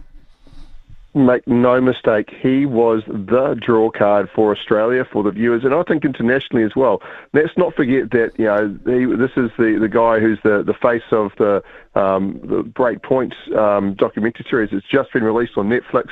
He's supposed to be the guy helping draw in uh, the casual fan or, or those who don't usually follow tennis. They might have watched that being heavily pushed down their throats on, on Netflix and gone, oh, I'll check this guy out. The draw card's gone. At home, massive. He, Nick Kyrgios, whether you love him or hate him, and of course most of the Australians now, the way he's kind of matured into his less of a petulant and more of a, uh, a cheeky bugger now than a um, than a, uh, a tanking, strop throwing um, psychopath. He's, he's, a bit more uh, into the into the McEnroe. We enjoy watching you play, even though we know you're a brat. Um, it's he he is a, a gel for that tournament. And make no mistake, him out of it is absolutely massive. And, and you take John McEnroe out of the, the coverage as well, they might as well start serving strawberries and cream at, and making players wear white. It's losing so much of its personality in that regard. And it's great that Djokovic is back as far as tennis quality goes, and it'll be very intriguing to watch that storyline play. But the Australian Open just lost its single biggest storyline that was going to dominate world sport. Mm, interesting uh, guy as a, a, media man. Is that how you see it? Yeah, I love Nick Kyrgios, um, and I, I, think he. Look, sometimes I watch him and I think, "What the hell are you doing?" But that is why you watch. And I've said this. I've said this so many times when it comes to the Kyrgios debate. You watch sport because you don't because you like the the the unknown factor about what's about to happen. Um, you know, when it's a fixture of, of say, and I'm just plucking this out of thin air, but the All Blacks against say someone like Namibia, you know the result, so it's not as it's not as compelling. Um, when it comes to Nick Kyrgios, you never know. What's that? Used to, we used to know the results. Yeah, who knows now? Well, yeah, yeah, that is true. Um, when it comes to Nick Kyrgios, though, you never know what is going to happen next, and that is an enormous draw card as a sports viewer uh, about sitting in front of the television and going, something is going to happen in this Nick Kyrgios match. It's either going to be good or bad, but it's going to be something that I don't want to miss. Um, and and so not having him in the tournament, I, I think, like Sam, I think is a massive blow to the Australian Open, in a tournament that's already lost a few big draw cards as well. And I noticed this morning that there are questions swirling around whether Novak Djokovic will indeed um, play his first match today, and how far through the tournament he will get with a hamstring injury. So um, yeah, a few issues I think for the Australian Open, and, and certainly the loss of Kyrgios. Uh, yeah, disappointing from my point of view. Guy Heveldt and Sam Ackerman, uh, Sam Ackerman are with us this morning, folks, uh, here on the panel. Uh, we shall see you uh, back uh, after a short break here uh, with the news with Aroha. Big talk, big opinions, the panel. Talk, talk, talk to me, yeah. Guy Heveldt and Sam Ackerman with us this morning, and let's uh, talk some rugby league, shall we, Sam? Because this is an interesting one. The players now in the NRL have issued apparently a blanket ban with the NRL's own media team as a, a pay dispute drags on. So they will not talk to the NRL's own media outlets. What do you say about that?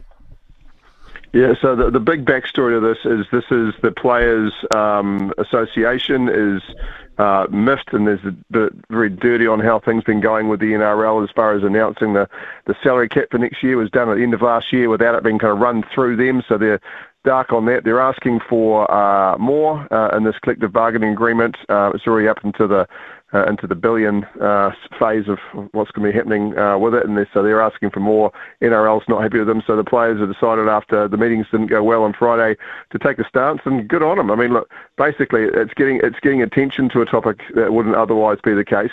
Also, what the NRL what are they're going to do? Not cover the NRL on their website for um, the period where the players aren't talking to them.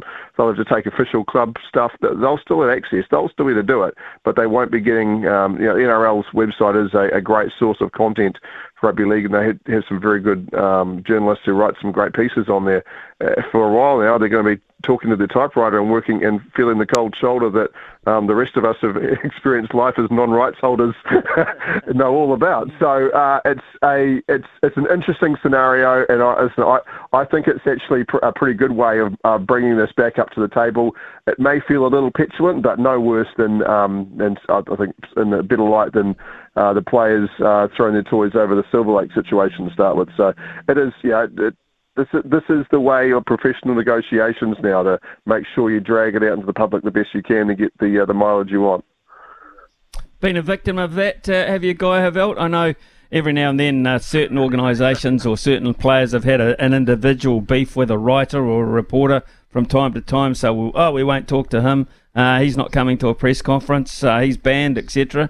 A blanket ban's pretty new by New Zealand standards, is it not?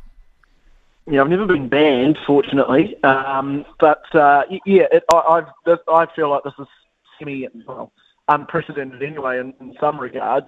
But it, I didn't even know what Sam was Sam was saying there around them going ahead with the players with the salary cap and not even um, you know not even taking it to the players' association. Well, that to me is is an instant red flag, and, and good on the players for standing up to that um, because I feel like in the professional environment, both sides should be working with each other. And when the NRL supposedly uh, almost goes behind the players' backs and, and just makes the salary cap without much of their input, then fair enough for the players to standing up to them. And, and uh, like Sam says, it'll be, uh, you know, uh, NRL.com will just have to live like the rest of us, uh, the, the non-rights holders, and uh, try and get content other ways, um, which can sometimes be a challenge, but uh, is part of the fun of the job as well.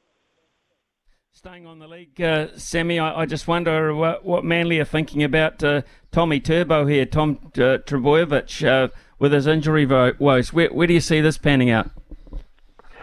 Yeah, look, so he only got seven games under his belt in the all last season, and, and Manly are a, a vastly different side uh, when he's on the field. You know, as you expected, you've got uh, class uh, a player of his class and skill. But uh, there, there, has been some talk about will should Tommy Turbo have been told to you know take a hike and maybe it's worth putting money somewhere else. The short answer is no. Manly need will persevere with him because he is a generational talent.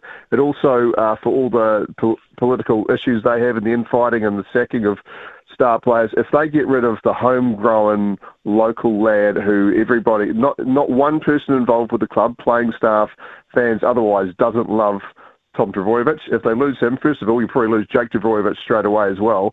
So it'd rip the heart out of that club. So he he may be an expensive um, baggage to carry, but you can't you can't let that baggage go because imagine if he comes right and goes somewhere else, you would regret that uh, wholeheartedly, and the, and the person who makes that call will end up losing their job. So no, I, it is a really tough situation for Manly. Uh, but look, he's he's gone to the states to do what Latrell Mitchell did and get this uh, this specialised treatment with uh, I think it's Bill Knowles, and they uh, working on his hammies and get himself in the uh, the right position to play. That he reckons he's going to be right for round one, maybe potentially a few weeks later. But he is a guy that needs to stay on the field uh, for the sake of Manly and you know just fans in general. Because when he is on, dear Lord, he is on. Right, let's uh, look at, at, just a little bit of cricket um, and uh, the Mankad side of things. It's drifting. Well, I won't say it's drifting into the ga- game. It's becoming quite prevalent now. All of a sudden, it's made an appearance at the Women's Under 19 World Cup. Guy Heveldt, uh, where do you stand on this? Uh, uh, and when do you predict the first punch up on the ground male or female, is going to happen. Yeah, I think we're probably close to that, to be honest. Uh, I, I'm I'm 100% for the Mankad, and that's for the simple reason um, a batter, it's, it's easy. Stay in your crease until the ball is bowled, and then you won't have these problems. I mean, it's it's really as simple as that. And and the the game is so far in the batter's favour these days that um, I just think any little thing that, that sometimes puts it slightly back towards the bowler, um, for me is a positive. Um, yeah, it's happening a bit more, uh, but I just think that this will make batters more aware that all they simply have to do is stay in their crease until the ball is released, and they won't get out that way. It really is as easy as that. Just remind us of where you went to school. the great institution of Christ's College in Christchurch, uh, and that's why you have me on, isn't it, Smithy? Because you want No, some you want yeah. some uh, resemblance of, of, of intelligence on your show. No, well, I would I would have thought you were the essence of decorum and um, you know everything that's good about those sorts of things. So here we are, and uh, well, let's put this on record, folks. A Christ College old boy is 100% in favour of uh, the Mankad. So we can put that on record, can we? I have tried it a couple of times, Smithy, in my particularly in my indoor cricket days. I, I don't know if I ever tried it outdoor, but uh, in indoor cricket days, uh, that was about the only way that I could get anyone out. So uh, I was pretty prolific. But occasionally, old man cat inside the nets of, of the indoor arena. So maybe that's where it comes from.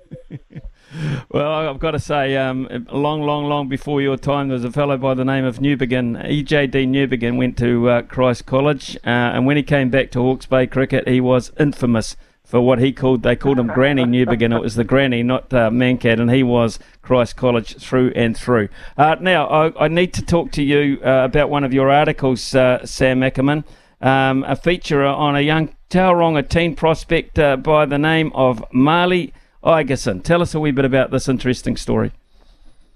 Yeah, he's a, he's a real intriguing uh, young fella. Actually, he's uh, 15 years old, uh, and he him and his family just yesterday uh, flew out to uh, to Brisbane to start uh, new life over there. Uh, he has been um, sourced by the Brisbane Broncos Academy. The the Dolphins were interested as well, and uh, as were you know, had some involvement with the Roosters along the ways as well. And he's over there. He, he- this kid is um, he is he doesn't first of all doesn't look 15 like a lot of these uh, freakish talents. He has so much skill. He's his size. He's ripped to shreds for a 15 year old. It's terrifying. Uh, but he's a real humble, lovely guy. He's a national champion uh, in surf lifesaving and multiple disciplines at the, the Oceans event at the junior levels there. He made the first 15 for his school at Mount College at, um, at just 15 years old and helped them. They finally got a, a Baywide title once he um, joined up in there too, representing New Zealand Māori and co-captaining teams at age groups there. He is just, he is a real special talent. But what makes him special is he's not one of those kids who scores length of the field tries or is all flashy. He doesn't have like some killer sidestep. He has got the engine that every rugby league team needs involved, and he has got a, a huge work ethic. Put it this way, he made his debut for the Broncos um, academy team uh, last year, and he topped the tackle count from the bench. So uh, he gets in there. He's got a great work ethic. Can play in the halves. Can play in the forwards. I reckon 13's his natural spot. Um, but he's definitely one to keep an eye on. A real hum- humble young guy. And look, the, the piece that we've put together is a, uh, a really interesting look into how a, a guy who was born, you know, born in New Zealand, taken over to Australia for a long part of his time, raised in Perth, hardly a league mecca, uh, but has come back and uh, been in Tauranga and, and found his roots and what that means to him going back. So a real talented kid uh, and definitely one to keep an eye out for. He's only 15, but Marley Igerson, I, I'm telling you, this this kid's this kid's got everything you can hope for, as well as being a, a very humble and well-raised young man. Slipped through the Warriors' radar, did he?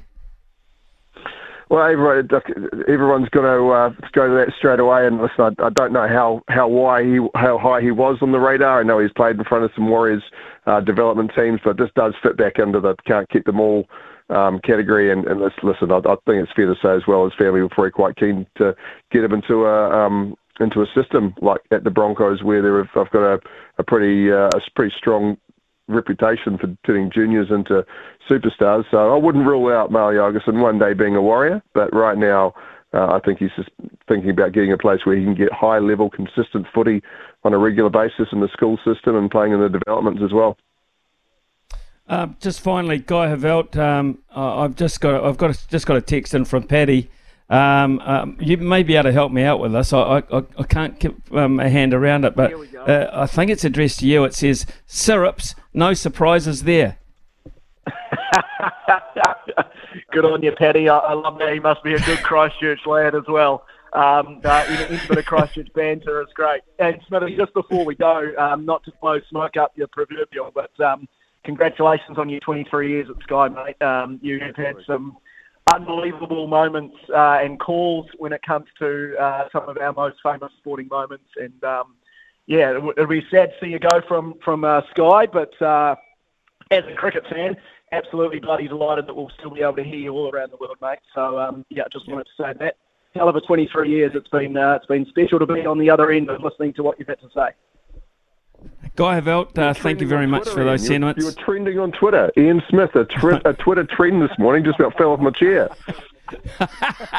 My wife banned me from that, Sammy, so I can't. Uh, I, I've got no information about what happens on that. I'm banned. So, uh, hey guys, uh, uh, Guy in particular, and, and Sam, thanks very much uh, for your, your kind wishes. Uh, yeah, every every door that closes, another one opens, and even at this old age, I'm so looking forward to it. It's great, and looking forward to chatting to you guys next when the the opportunity arises. Guy Heveldt, Sam Ackerman have been our panel this morning. We'll have another one tomorrow morning. Thanks, Jo- gents. Have a great day. Brandt are experts in agriculture, covering your equipment, parts, and service needs to help you succeed in your field. Summer or winter, he's the voice of sport in Aotearoa. This is Mornings with Ian Smith on SENZ. And our show, of course, is uh, brought to you by Brandt. It's a wonderful uh, association we have with them. And if you want any John Deere equipment at all, uh, they are the people to go and see. Brandt, uh, your John Deere people. Right, we talked uh, during uh, the panel about uh, Nick Kyrgios pulling out of the Australian Open, and uh, both panelists agreed that it was going to have a major impact on the media coverage, on the interest, on the spectatorship, actually, of of the tournament with uh, Kyrgios not even actually serving a ball in the in the whole competition. So uh, there was a press conference, as you would expect, yesterday, and uh, this is what uh, he had to say. Unfortunately, we have some bad news. Nick has to pull out of the Australian Open. Obviously, extremely disappointed. You know, I, I know you guys will all, all be wondering, you know, what's going on. So my physio Will here has been with me throughout my career, and he's been monitoring me pretty closely the last week, and he's going to give you more of the details on, on what's kind of going on. And obviously, I'm just exhausted from everything, and you know, obviously pretty brutal. Um, you know, one of the most important tournaments of my career, and so it hasn't been easy at all. Uh, during the last week or so, Nick's experienced some, some discomfort in his knee, and routine MRI just to make sure everything was okay. There, there's a, a parameniscal cyst growing in his lateral meniscus, which is a result of a small tear in his lateral meniscus. It's not a significant injury in the sense that it's going to be career threatening or anything like that. It was, even at that stage, it was still worth persevering to see if we could do anything to get him back on court. And to Nick's credit, he did try everything to the point even last week he was having a, a procedure called a fenestration and drainage where they use a syringe to try and drain the, the cyst, which Nick has some pretty gruesome photos of. I'm sure he'll probably share them later. The last Grand Slam I played was the US Open, and obviously extremely hard. I was extremely hard on myself after um, that loss in the quarterfinals. Obviously, thinking that I could win it from there on, and, and obviously just had Oz Open was on the back of my mind from that day forth. As soon as I got off the court against Khachanov, and I, I always wanted to just do everything right and, and and train right, tick every box, and just be ready for the Oz Open. And obviously, this coming around is just bad timing. Um, but that's life, you know. Injuries are part of the sport. Um, I guess I can draw some inspiration from someone like Thanasi who's had a bunch of injuries and, and has bounced back. So look, I'm, I'm, I'm not doubting that I'll be back to my full strength and playing the tennis I was playing um, prior to this event. So yeah, it's I'm devastated. Obviously, it's like it's my home tournament. Um, I've had some great memories here. Obviously, last year winning the title in doubles and playing the best tennis of my life, probably, and and going into one of, going to into this event as one of the favourites. It's brutal. Right, uh, okay, so big news there. Um, that was uh, Nick Kyrgios himself with all that medical jargon, which uh, I really didn't quite understand, but I believe it. Well, he sh- he did share those photos on his Instagram, Smithy. And as someone who gets a little squeamish about medical procedures, I didn't need to see that. I did not need to see what came out of your knee, Nick Kyrgios. But yeah, uh, sad to see him not play in the Australian Open, that's for sure, because uh, massive draw card. And you can only imagine what would have been if he was able to play through. Yeah, absolutely. Uh, we're going to take a break uh, now because uh, we've got Louis Herman what to chat to before 11 o'clock. Experts in agriculture, covering your equipment, parts, and service needs to help you succeed in your field. Summer or winter, he's the voice of sport in Aotearoa. This is Mornings with Ian Smith on SENZ. The loveracing.nz update. Your home for everything thoroughbred racing. Visit loveracing.nz. Racing's biggest fan. Well, I love that jingle for a number of reasons, but specifically because Louis Herman Watt's back on our show, which is absolutely fantastic. But tomorrow morning at 11 o'clock, even better news, Louis. Tell us all about it, please. Yeah, Smithy, this is a real privilege. You remember last year and we had an absolute blast. Uh, Craig Baker, he is the racing manager out there at Auckland Thoroughbred Racing, and, and this weekend, the uh, Double Tree by Hilton Karaka Million races at Pukekohe it is the night of nights for thoroughbred action, and the field assembled for both these races is as classy as I can ever recall. So, Craig will come in. He'll have the barriers, which would have been drawn by New Zealand Thoroughbred Racing, fresh off the printers. Um, he'll have them there. No one would have seen them. He'll announce them. We'll react. Then we'll try and get some big players uh, with key chances. Just for a quick chat, we'll talk to New Zealand Bloodstock uh, about the pedigrees, and then we'll try catch up with Stephen Hunt down the back of the hour. What sort of markets we have seen move? Clado and maybe we will be here with you, Smithy, and we cannot wait. Look, I would just introduce you, and I'll just sit back with my pen and take notes because um, it's not. It's also a very big punting night as well, as we uh, all well know, uh, Louis. So, and the barrier draw is crucial. A lot of owners listening to this, and trainers, of course. And I understand one senior jockey is going to be listening very closely in terms of his decision making. Wow, yeah, you kind of get that picture. You're talking, of course, Trobriand or Tokyo Tycoon, or is it Taliska? I don't know. Mm. I don't know. Does he know? Does Owen Patrick know? Do punters know? Well, they will tomorrow about 10 past 11. Can't wait.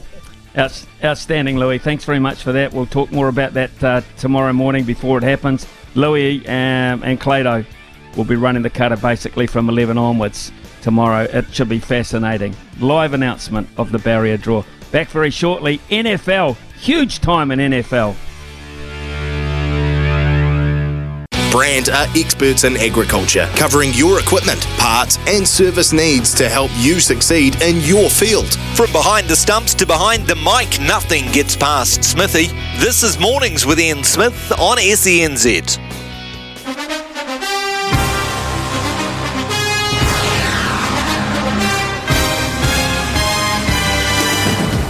Put them right around Huntley. He reaches. Oh, that ball's out. That's live. Back the other way. Sam Hubbard the Cincinnati Kid. Hubbard's got a convoy. Chased by Andrews. At the 30, the 20, he will score! Logan Wilson went over the top to knock it out. We'll have to see where it came out. That's short. That is short of it. What a play by Wilson. And Sam Hubbard, who grew up a Bengals fan, championship at Ohio State, makes the massive play to take it the other way and give the Bengals the lead. How much farther could you have run? Not much further. I was just worried about getting uh, tracked down, but caught a few good blocks, and uh, rest is history. What's going through your mind during that, that Sam Hubbard play? That Run faster, Sam. Go. Get there.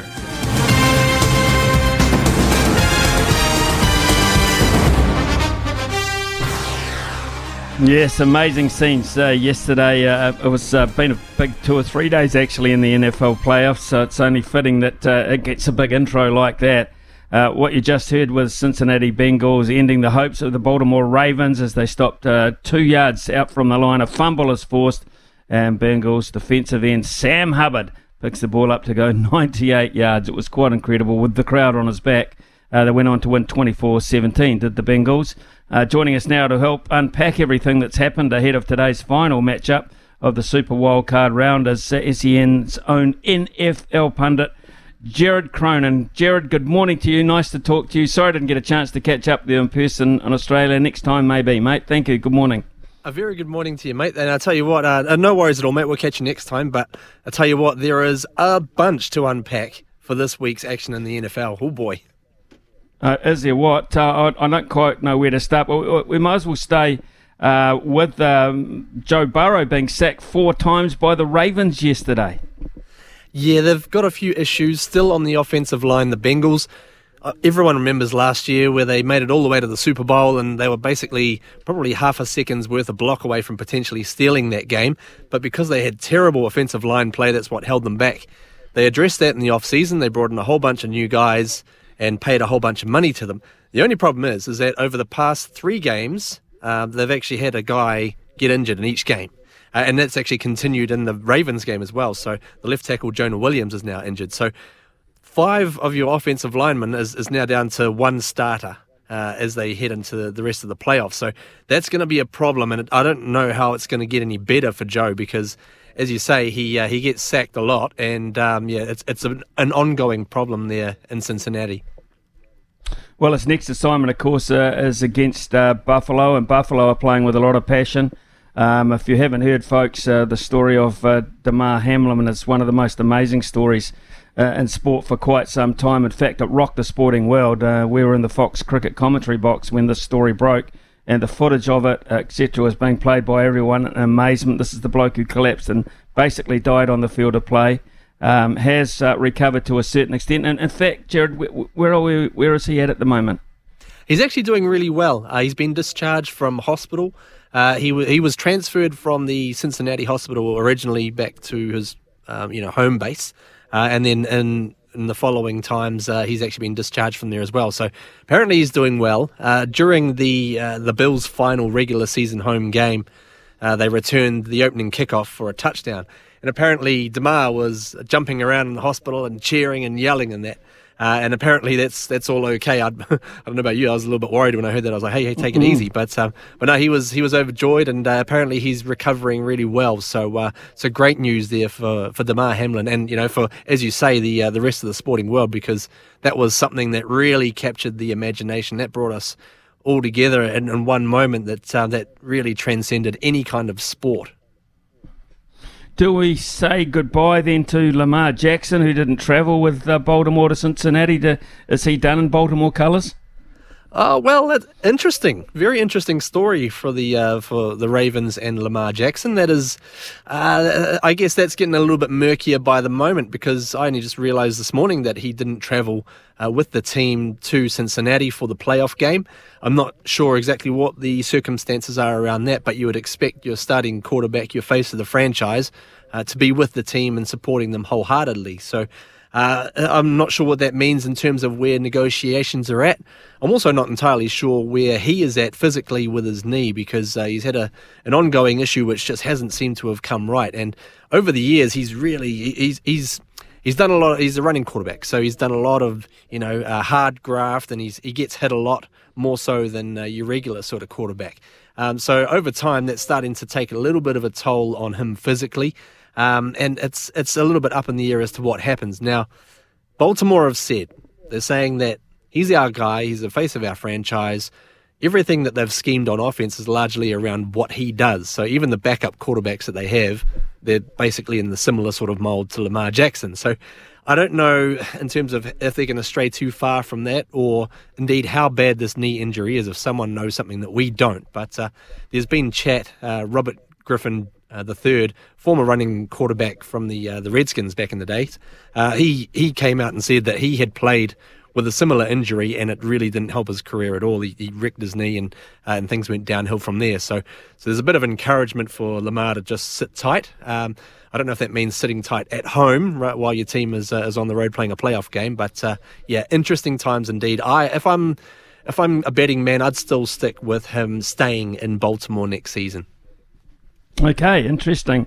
Well, with uh, Jared Cronin, uh, one of our uh, SEN colleagues, uh, an NFL pundit as well uh, as Jared, and uh, we're talking about the the playoffs that are going on at the moment, and of course we'll talk about the big one coming up today shortly. But we cannot let the Chargers go unscathed here after giving up a 27, yes, 27 nil lead over against the Jaguars to go down 31-30.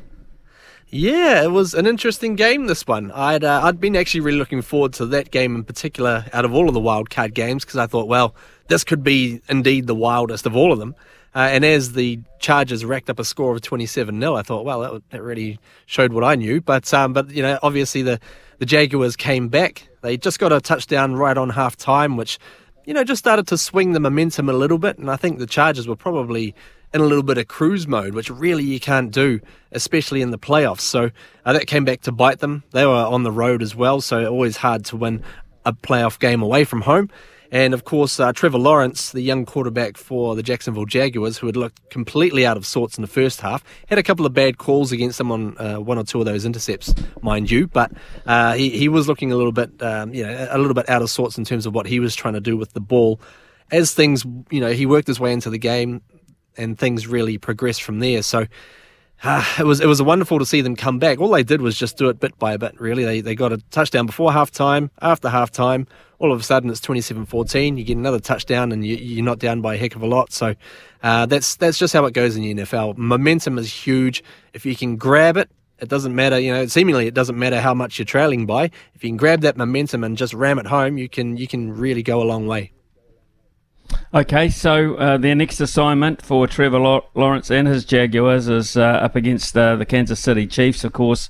Uh, they're the top seeds in the AFC. Uh, can they do it again against uh, Mahomes and co? Well, look, never say never. the Chiefs are deservedly heavy favourites for it. I have said in the lead up to the playoffs that I actually was starting to feel a few sort of Bengals uh, vibes in this Jaguars team, Bengals vibes as in from last year when they had their Super Bowl run.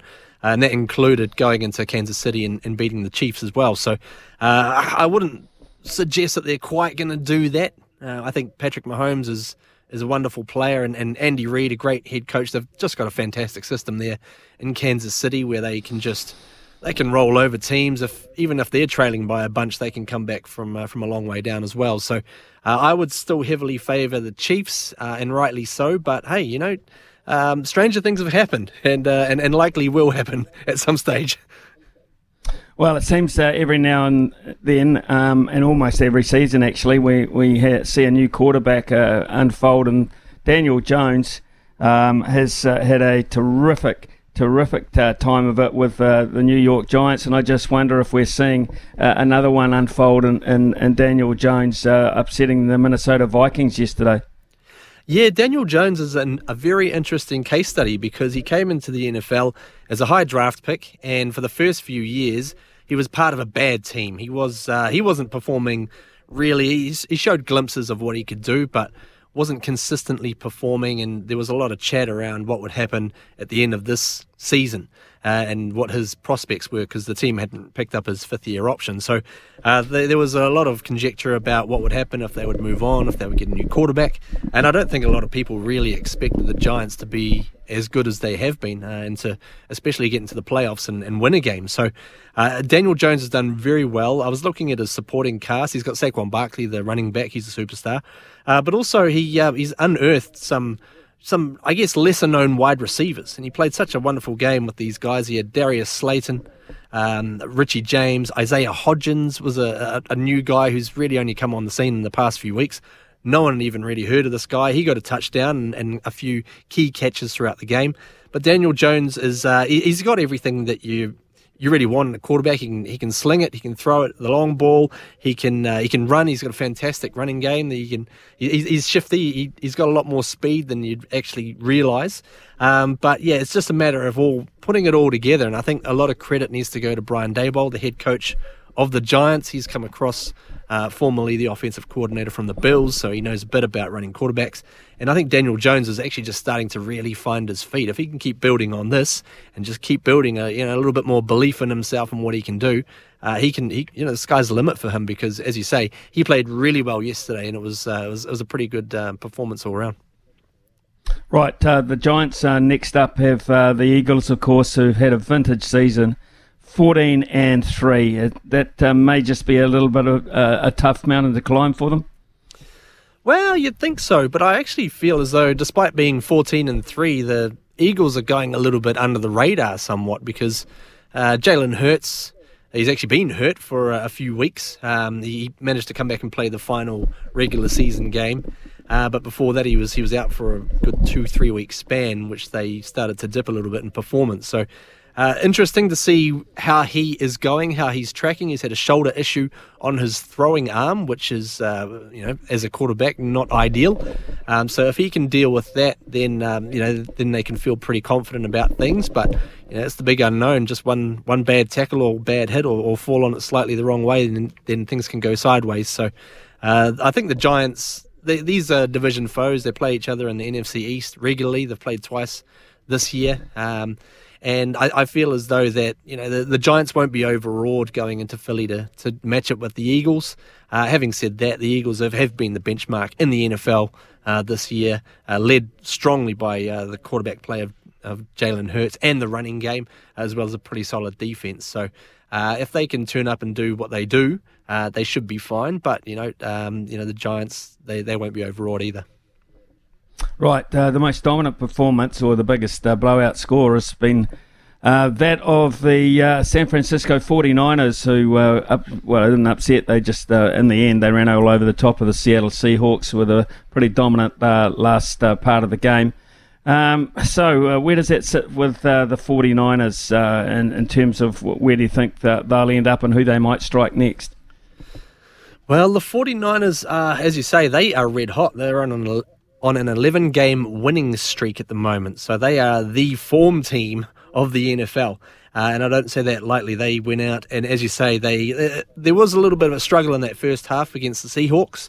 People started to wonder if they may wobble, but uh, it's like the old Fast and Furious movies when they hit the NOS button on the car and it just zooms off. That's exactly what they did uh, in the second half against the Seahawks. And uh, I think they just really laid the claim down and just said, hey, we are actually the real deal here. So I think uh, perhaps next week they'll be playing either the winner of uh, today's game, the the Bucs uh, or the Cowboys. Um, I would maybe say they'd potentially be playing against the Cowboys, and I actually think even if they go into a, an, an, NFC Championship game, if they have to travel away, I still back their chances heavily. I still think they have a a really really good team, a great setup. The defense is the number one defensive unit in the league, so. Uh, if they can just keep rolling on that, they've uh, they've got every bit that they need to, to carry on. This young quarterback that they've got, Brock Purdy, is actually doing all right too. McCaffrey's been good for them, Christian McCaffrey. Oh, he's been sensational. He is he's a probably I would say close to one of the most valuable players in the league. The only problem with him is that he's just had durability issues for the last few, few seasons. So he's now come into a team that really just plays to what he does. So they've got uh, obviously Christian McCaffrey, uh, who uh, just watching him play, he, he doesn't always line up as a running back as say uh, as such. He, he'll he'll get put out in the slot wide receiver out wide, and they'll find ways to get him the ball in space and physically, he can just absolutely rip a team apart. He's he's fantastic to watch. Uh, now, when you pair him up with a guy like Deebo Samuel, who's also quite versatile in what he can do, he's a wide receiver who actually sometimes lines up at running back as well. So if you've got a couple of guys like this on your offense, you just start moving them around and, and confusing the heck out of the defense. So uh, yeah, Christian McCaffrey, if he can if he can continue his form, if he can stay healthy, that's a huge, huge um, you know, huge thing for him. He has so far the season, he's gone well, but um, yeah, the 49ers, they play to his strengths and uh, yeah, they could they could re- really much go all the way. I think this year. Which brings us to uh, this afternoon, uh, and that of course is the last game of Super Wildcard round, and that is the Dallas Cowboys against the Tampa Bay Buccaneers. So we've got uh, quarterback Dak Prescott, who's shown uh, some improvement uh, since coming back from injury against the man who, over the last decade and a half, perhaps even getting closer to two now, has owned this time of the season, and Tom Brady. Uh, you've just hinted at the fact you think it might be the Cowboys, but that's the Brady factor. Absolutely, and it looms large. Uh, never forget that uh, they're playing at home as well, the Tampa Bay Buccaneers. So that's a huge, huge thing in their favour. And to be fair, looking at the teams on paper, going through each unit, it is actually fairly even across the board in terms of the team's various strengths. So, uh, as you say, a guy called Tom Brady at quarterback, he is he's pretty handy and uh, he knows exactly what he needs to do at this time of the year. So uh, they'll be up for it. I think the Bucs they will uh, they'll be bringing their A game. Uh, the only problem on that side of things that they've the glaring weakness that they have is that they're unable to keep an offensive line healthy. They've got all sorts of problems with injuries on the line, uh, and also on the defensive line side of things, uh, they've got struggles with actually slowing down the run. So they're going to be trying to nullify a couple of guys like Tony Pollard and Ezekiel Elliott, the running backs from the Cowboys. So those are probably the real couple of key issues to look at in this one. And really, those are probably the, the key parts that give the edge to the Cowboys. But as you say, Tom Brady playing at home in the playoffs, never bet against him. So, uh, yeah, we'll see how this goes. I'm excited for it. Jared Cronin, can you speculate now your Super Bowl afternoon? Can you, uh, this far out, can you do that? Uh, yeah, my, my Super Bowl afternoon would probably be uh, either a day off work or a sickie um, with a lot of hot dogs. Uh, no, I, Mhm. I, I think in terms of uh, on the field, I would go Yeah. with uh, the. I'd, I'd go with probably the top seed, the Kansas City Chiefs from the AFC, and I would have them going up against uh, probably the San Francisco 49ers. Okay, very interesting indeed, mate. Uh, I, I want to thank you for your insight this morning and uh, making us even more informed. Uh, I can't wait for this afternoon. I think it's going to be an absolute ripper of uh, of an encounter. That's uh, the Cowboys against the Bucs. Uh, Jared, thanks very much for your time, mate. And we'll catch up with you. I think closer to the big day for sure. Awesome, mate. Uh, we Thanks need your much. we need your insight. Thank you. Cheers. Have a great day, Jared Cronin there uh, out of Australia uh, for SEN and for SENZ this morning too. Um, he is the NFL pundit over there. Uh, Eleven twenty-one here on SENZ. Uh, we'll take a short break. Uh, come back, read some texts, and build up to a very important encounter of our own. Actually, it's you against me. It'll be Stump Smithy around about eleven thirty-two. We shall uh, ask for calls for that uh, very shortly. Winter, he's the voice of sport in our Aotearoa. This is Mornings with Ian Smith on SENZ. Yeah, we just uh, heard from Sam Ackerman uh, actually about uh, this young, young fellow, uh, Marley Igerson, uh, who's chasing his NRL dream from the Brisbane Ron- Broncos. Well, there's a, a rugby story emerging too. Uh, Carlos Spencer's son, Peyton. Now, I've seen this kid play, played at fullback for Hamilton Boys High last uh, year. Absolutely fantastic rugby player. I think he's a very talented cricketer as well. Just a great all round kid. Uh, he's signed uh, fresh out of Hamilton Boys High um, with it seems to be the All Black Seven squad. That's uh, just a story I'm seeing the headline of. Really, uh, has taken up. Uh, he had an exceptional fullback as a fullback and a cricketer in his own right. Yeah. So uh, Clark, Laidlaw said Spencer had impressed coaches with his ability to learn the sevens format. Obviously, really good st- stock coming from his dad, Carlos Spencer. He's a great athlete. Typical Hamilton boys high. So uh, there's a great story of uh, a young uh, player that we'll get to know very, very well, and the evidence of what he's shown so far. Uh, right, uh, let's get through uh, a few of the, the texts. Uh, one from a fellow by the name of Izzy. Izzy.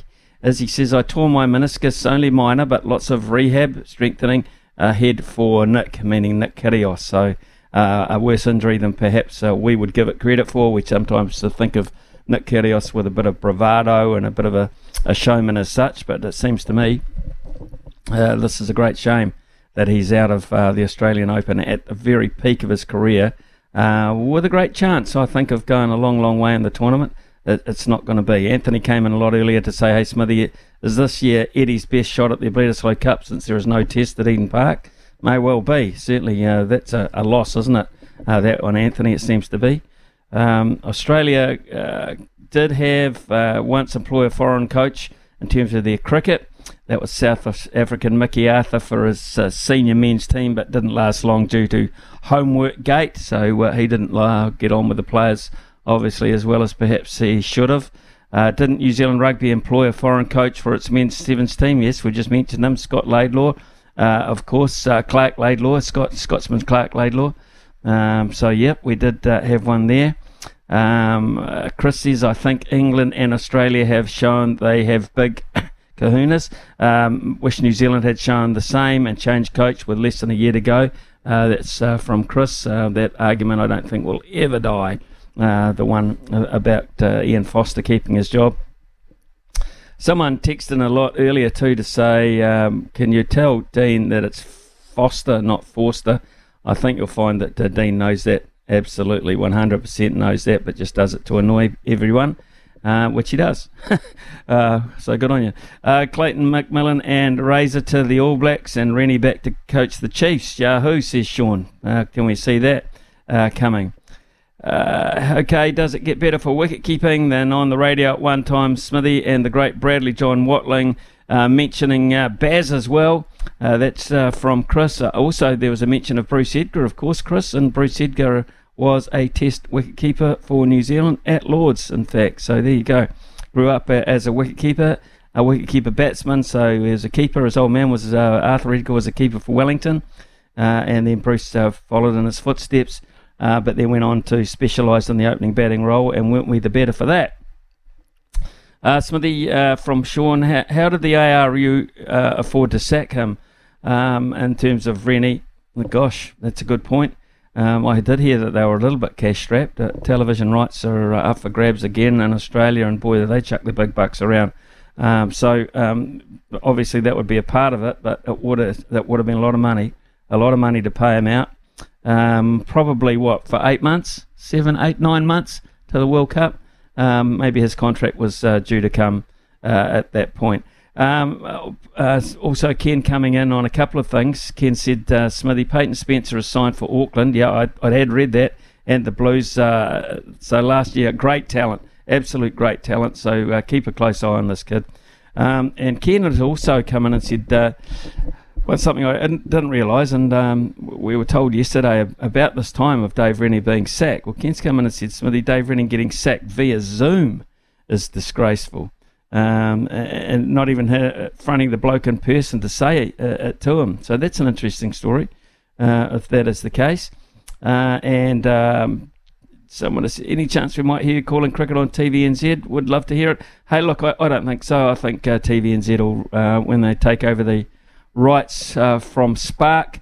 Uh, will maintain the commentary t- team that they've got now because, of course, you've got to realise that uh, TVNZ are in with Spark anyway, so it's effectively their current commentary team. So they'll, they'll just uh, stay with that, I would imagine. Um, and Paddy sent in a text a lot earlier in the morning, just worried about um, me and my background. Uh, uh, Paddy, I'm neither of those things, um, to be perfectly honest, that you mentioned.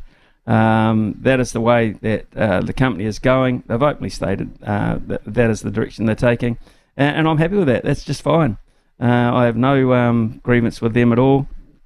We're talking about Sky here uh, they did say to me, "Look, uh, we'd we'd like um, you to stay on and help, uh, and and uh, maybe help some of the people coming through, and uh, perhaps uh, also do some other commentary on on a freelance basis." But that's just not the direction I wanted to go, mate. it's as simple as that. I just did not want to go that way. I wanted to.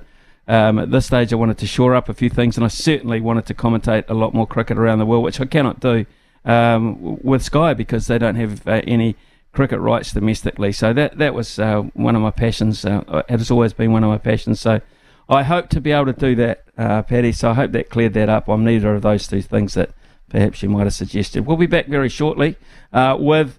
Um, a stump smithy. It's uh, 0800 150811. Light up the lines, please. We'll have the news with Araha and then we'll uh, play ball, as they say. Ian Smith's had a good match here. Stumped by Smithy. Ian Smith really is top class at his job. Top class. I gotta say, Smithy, I love uh, reading all these messages across Twitter, Instagram, and the people that text through on the Temper Bedpost machine, uh, Temper Bedpost text machine. Just how much they love hearing your commentary. I mean, we all do, mate. Uh, glad that you're still here with us on uh, SENZ. Because it's down to the business time of the show. It's time to play a little stumped. Okay, let's do it, eh? Let's play the jingle and let's get stuck into it. All right, wow. $50 TAB bonus bet is up for grabs today. And first at the crease, ah, you got to start 2023 with this, man. He's just such a legend every time we get him on. Ed from Tolaga Bay. Come in, mate. Morning, guys. Morning, Smitty. Ed. Good morning to you. Actually, uh, I was talking. I was talking about you, Ed, uh, with someone the other day. They said you're a real character. I put them straight though. They said you're an interesting sounding bloke. Uh, Ed from Tolaga Bay, truck driver out of Auckland. So I put them straight on you, mate. But I said you're a genuine character and a very knowledgeable young man. Oh, those are those are nice words from you, Smitty. But they're getting hammered down there, bro. Um, the forestry and all the.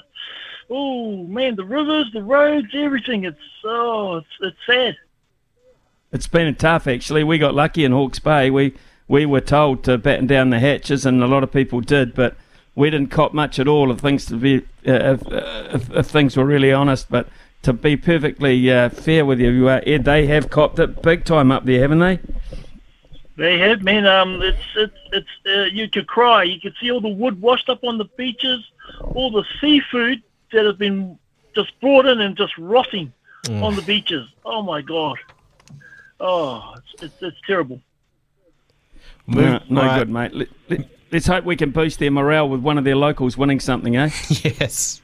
Let's go, me. All right, mate. You know how the game is played, Ed.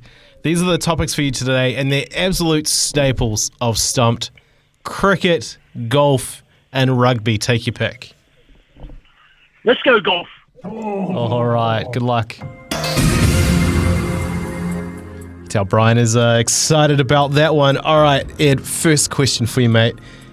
The New Zealand Open is due to start in March, and our very own Jeff Wilson will be competing alongside former Black Caps captain Stephen Fleming as part of the Pro Am. On the main side of the tournament, can you name the Kiwi Pro heading up the list of competitors? I can only think of Ryan Fox. I'm sorry. One of the worst things I have ever seen done on a cricket field. Smithy. Well, Ed, I hate to do this to you, mate, because you're a good bloke, but I've got a sneaky feeling it was announced uh, late last year that it will be one and only Steven Alker. Just a couple of chips down the wicket, right in the slot, and away it goes. yeah, back to the pavilion for you, mate. Sorry, Ed. Smithy knows the stuff when it comes to golf. But next up in line, we've got Lammy from Palmy North coming, mate. Oh, hey guys, happy New Year, um, Liddy. Hey, and to you too, Lammy. All the very best uh, in the contest today. How's Palmerston today, all right? Oh, it's nice and fine, mate. Just yeah, it's really hot and time to put on the old um, sun lotion, brother, so I can get black again. Good on you, mate. Enjoy your sense of humour. Right, uh, Lemmy, uh, look, Lemmy, uh, we're, we're stuck, unfortunately, with you. Um, and uh, um, it's uh, and golf, by the way. Oh, we're not stuck with you as well, such, we'll stuck with you're stuck with golf. There you go. Might as, well, might as well go next anyway, so I'll give it a go. Let's go. Uh, we'll, we'll see. We'll test you, mate. We'll see how your golf knowledge Okay. is. Uh, Okay, on, on February 15, Netflix are set to release a Drive to Survive style documentary series for golf fans around the world. What is the name of that documentary? Oh, God. Um, I really don't know, so I'm just a Stephen McDonald Pro Am tournament. One of the worst things I have ever seen done on a cricket field. I would watch that. Would you, Smithy? Oh, I'd give him that. I've got to say. Uh, look, I haven't heard of this. Should I have? Should I have heard of this? Um, teed off. One of the worst things I have ever seen done on a cricket field. That's a very, very good guess. If it was about, um, I, if it was a documentary about pissed off golfers, it might be a little bit of that. Uh, no, the answer I was looking for is full swing. Oh, full swing. Fair enough. Uh, Okay. but if you haven't already seen it, check out the, the trailer for it because it has definitely got me excited for it. There is some massive, massive names in it. And uh, I mean, what a year of golf it was to follow last year. I tell you what, I can't wait for more of it this year, though. Last question for you, Lammy $50 TAB bonus. We're up for grabs here. Among, see how you go. Among the talent that are in full swing, it features two of the world's top three golfers. Can you name the golfing superstar missing from the cast of Golf Swing? Full Swing. Okay, uh, I really don't know, so I'm just going to say Jon Rahm. One of the worst things I have ever seen done on a cricket field. Smithy, we've covered golf so much on the show in the past year. I, do you Yeah. think you might have this? Well, I, I, I, I, I'm gonna, I'm gonna have to say Rory McIlroy. One of the worst things I have ever seen done on a cricket field. I think the key thing there is it follows the PGA. Cameron Smith is the one that's missing. Oh, wow! for obvious reasons. Yeah, Cameron Smith, Sam Pinfold, his caddy as well, has been on the show. uh, well, what does that? Oh, well. Does that mean? Does that mean our, our resident golfing pro Lammy from Palmerston North is a winner? Yeah, boy. Well, I mean, after- I told after knew- that, I now- know everything about golf, brother. I know everything about golf. yeah. Mate, now you're you can go a natural. ahead. You're a natural, Lammy. Go Oh, ahead yeah. and pitch that documentary about Stephen Donald uh, Oh, playing you. golf, will you? No. Anyway, man, I was just going to be the Hawke's Bay this year, brother, so there you go. Yeah. Okay, and you'll win another golf quiz too. yeah, see you there, brother. Thanks, buddy. Thanks, buddy. Hey, stay on the stay on the line, Lemmy, and uh, Brian will get your details, mate. Absolute fun playing with you. Enjoy the fifty bucks. Turn it into five thousand. I wish you all the best, man. Good luck. Thank you very much, guys. Cheers. Cheers, cheers. Uh, enjoyed talking to you. That was Lammy, the winner, this morning here on SENZ. When we come back, uh, we shall perhaps uh, look at uh, a new addition to uh, the ranks in the Warriors. Very interesting one and news to me. Brian Rarere knows all about it. We'll talk to him about it too. It's 11:41. where they naturally just know how to move. They're not having to think about it. It's naturally just happening. How do I move? How do I put my weight in this direction? How do I get as heavy as I possibly can on my opponent? Uh, and if I've got the ball in my hand, how do I escape? How do I play the ball quicker? So it's just not defence, it's also attack as well. And the boys are learning fast. And that's what martial arts has taught me how to problem solve, how to back yourself, and, and that confidence. And um, that's what I'm showing the boys. So through the technique and through the training, that's how we can build together and ultimately win a premiership. Oh, that's interesting news. Yes, that's uh, Kai Kara France, and the other voice you heard, of course, was uh, head coach uh, Andrew Webster from the Warriors. And Brian uh, Rarere is uh, all over this. Brian, tell us uh, a wee bit more about it. Um, uh, firstly, I think it's another great sign from Webster. Um, since he's come on board, he's been making a lot of the right noises. I mean, we got the sort of the first interview with him as Warriors coach, and people were uh, we along with us we were very impressed with him. Um, I'm not going to go ahead and say it, or probably even wear the merch again this year. But um, if the players buy in and he can turn those noises into real results on the field, I think 2024 could be uh, uh, an amazing season for the team. Um, it's it's an area where the Warriors have struggled for a long time, that tackle ruck area. Uh, and we've had these world class resources available for a long time. So to me, it makes sense. And the transferable skills from wrestling, grappling, judo, the mentality that Kai was talking about just then, um, that, that will all help us trend in the right direction. I don't know why other people, other coaches didn't sort of just go over to CKB across the road there.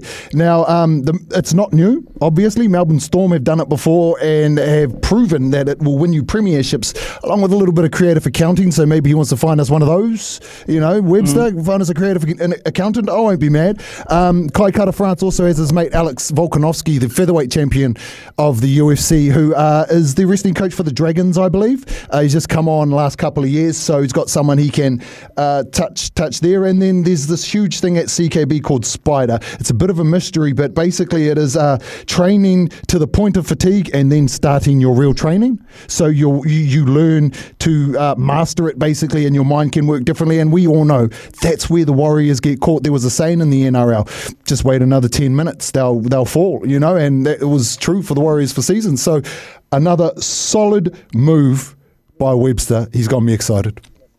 That's interesting, Brian, and, and, I'm interested in the psychology of it because uh, it's proven to be successful, obviously, and that's one of the reasons he's also entertaining the idea. But I've also always um, just assumed that when you, you get into a ring with somebody, it's you against him or you against her, um, and, and I just I just wonder how that can be transformed over to a, a team environment as such. Okay, so what he what he'll be taking is like there'll be specifics that he'll be teaching. So first man in will go here, second man in go here. This is where you grab. Third man in go here. This is where you grab. So he'll be taking what he does and applying it to the team structure, just like Alex would do over there, and the rest, the Olympic wrestling coaches for Melbourne have been doing. Uh, so yeah, no, it's very transferable, and there's a lot of the momentum. So the smaller guys will have no problem now facing the bigger guys. They will be able to use the bigger guys' own momentum and strength against them. And I think uh, you know it's it's another area we're missing is size. So it's another just just a masterful stroke by this guy who could be uh, uh, he's saying all the right things. He's just saying all the right things. I'm praying. You see me? I'm praying, Brian. Um, and thanking you for your knowledge, actually, and your insight into that. That's absolutely outstanding, mate. we I'd like to talk more to you about it, but the fact of the matter is we've run out of time and we've got to catch up with Mark Watson just prior to midday as uh, we look at his afternoon show coming up, and that's exactly what we'll do now.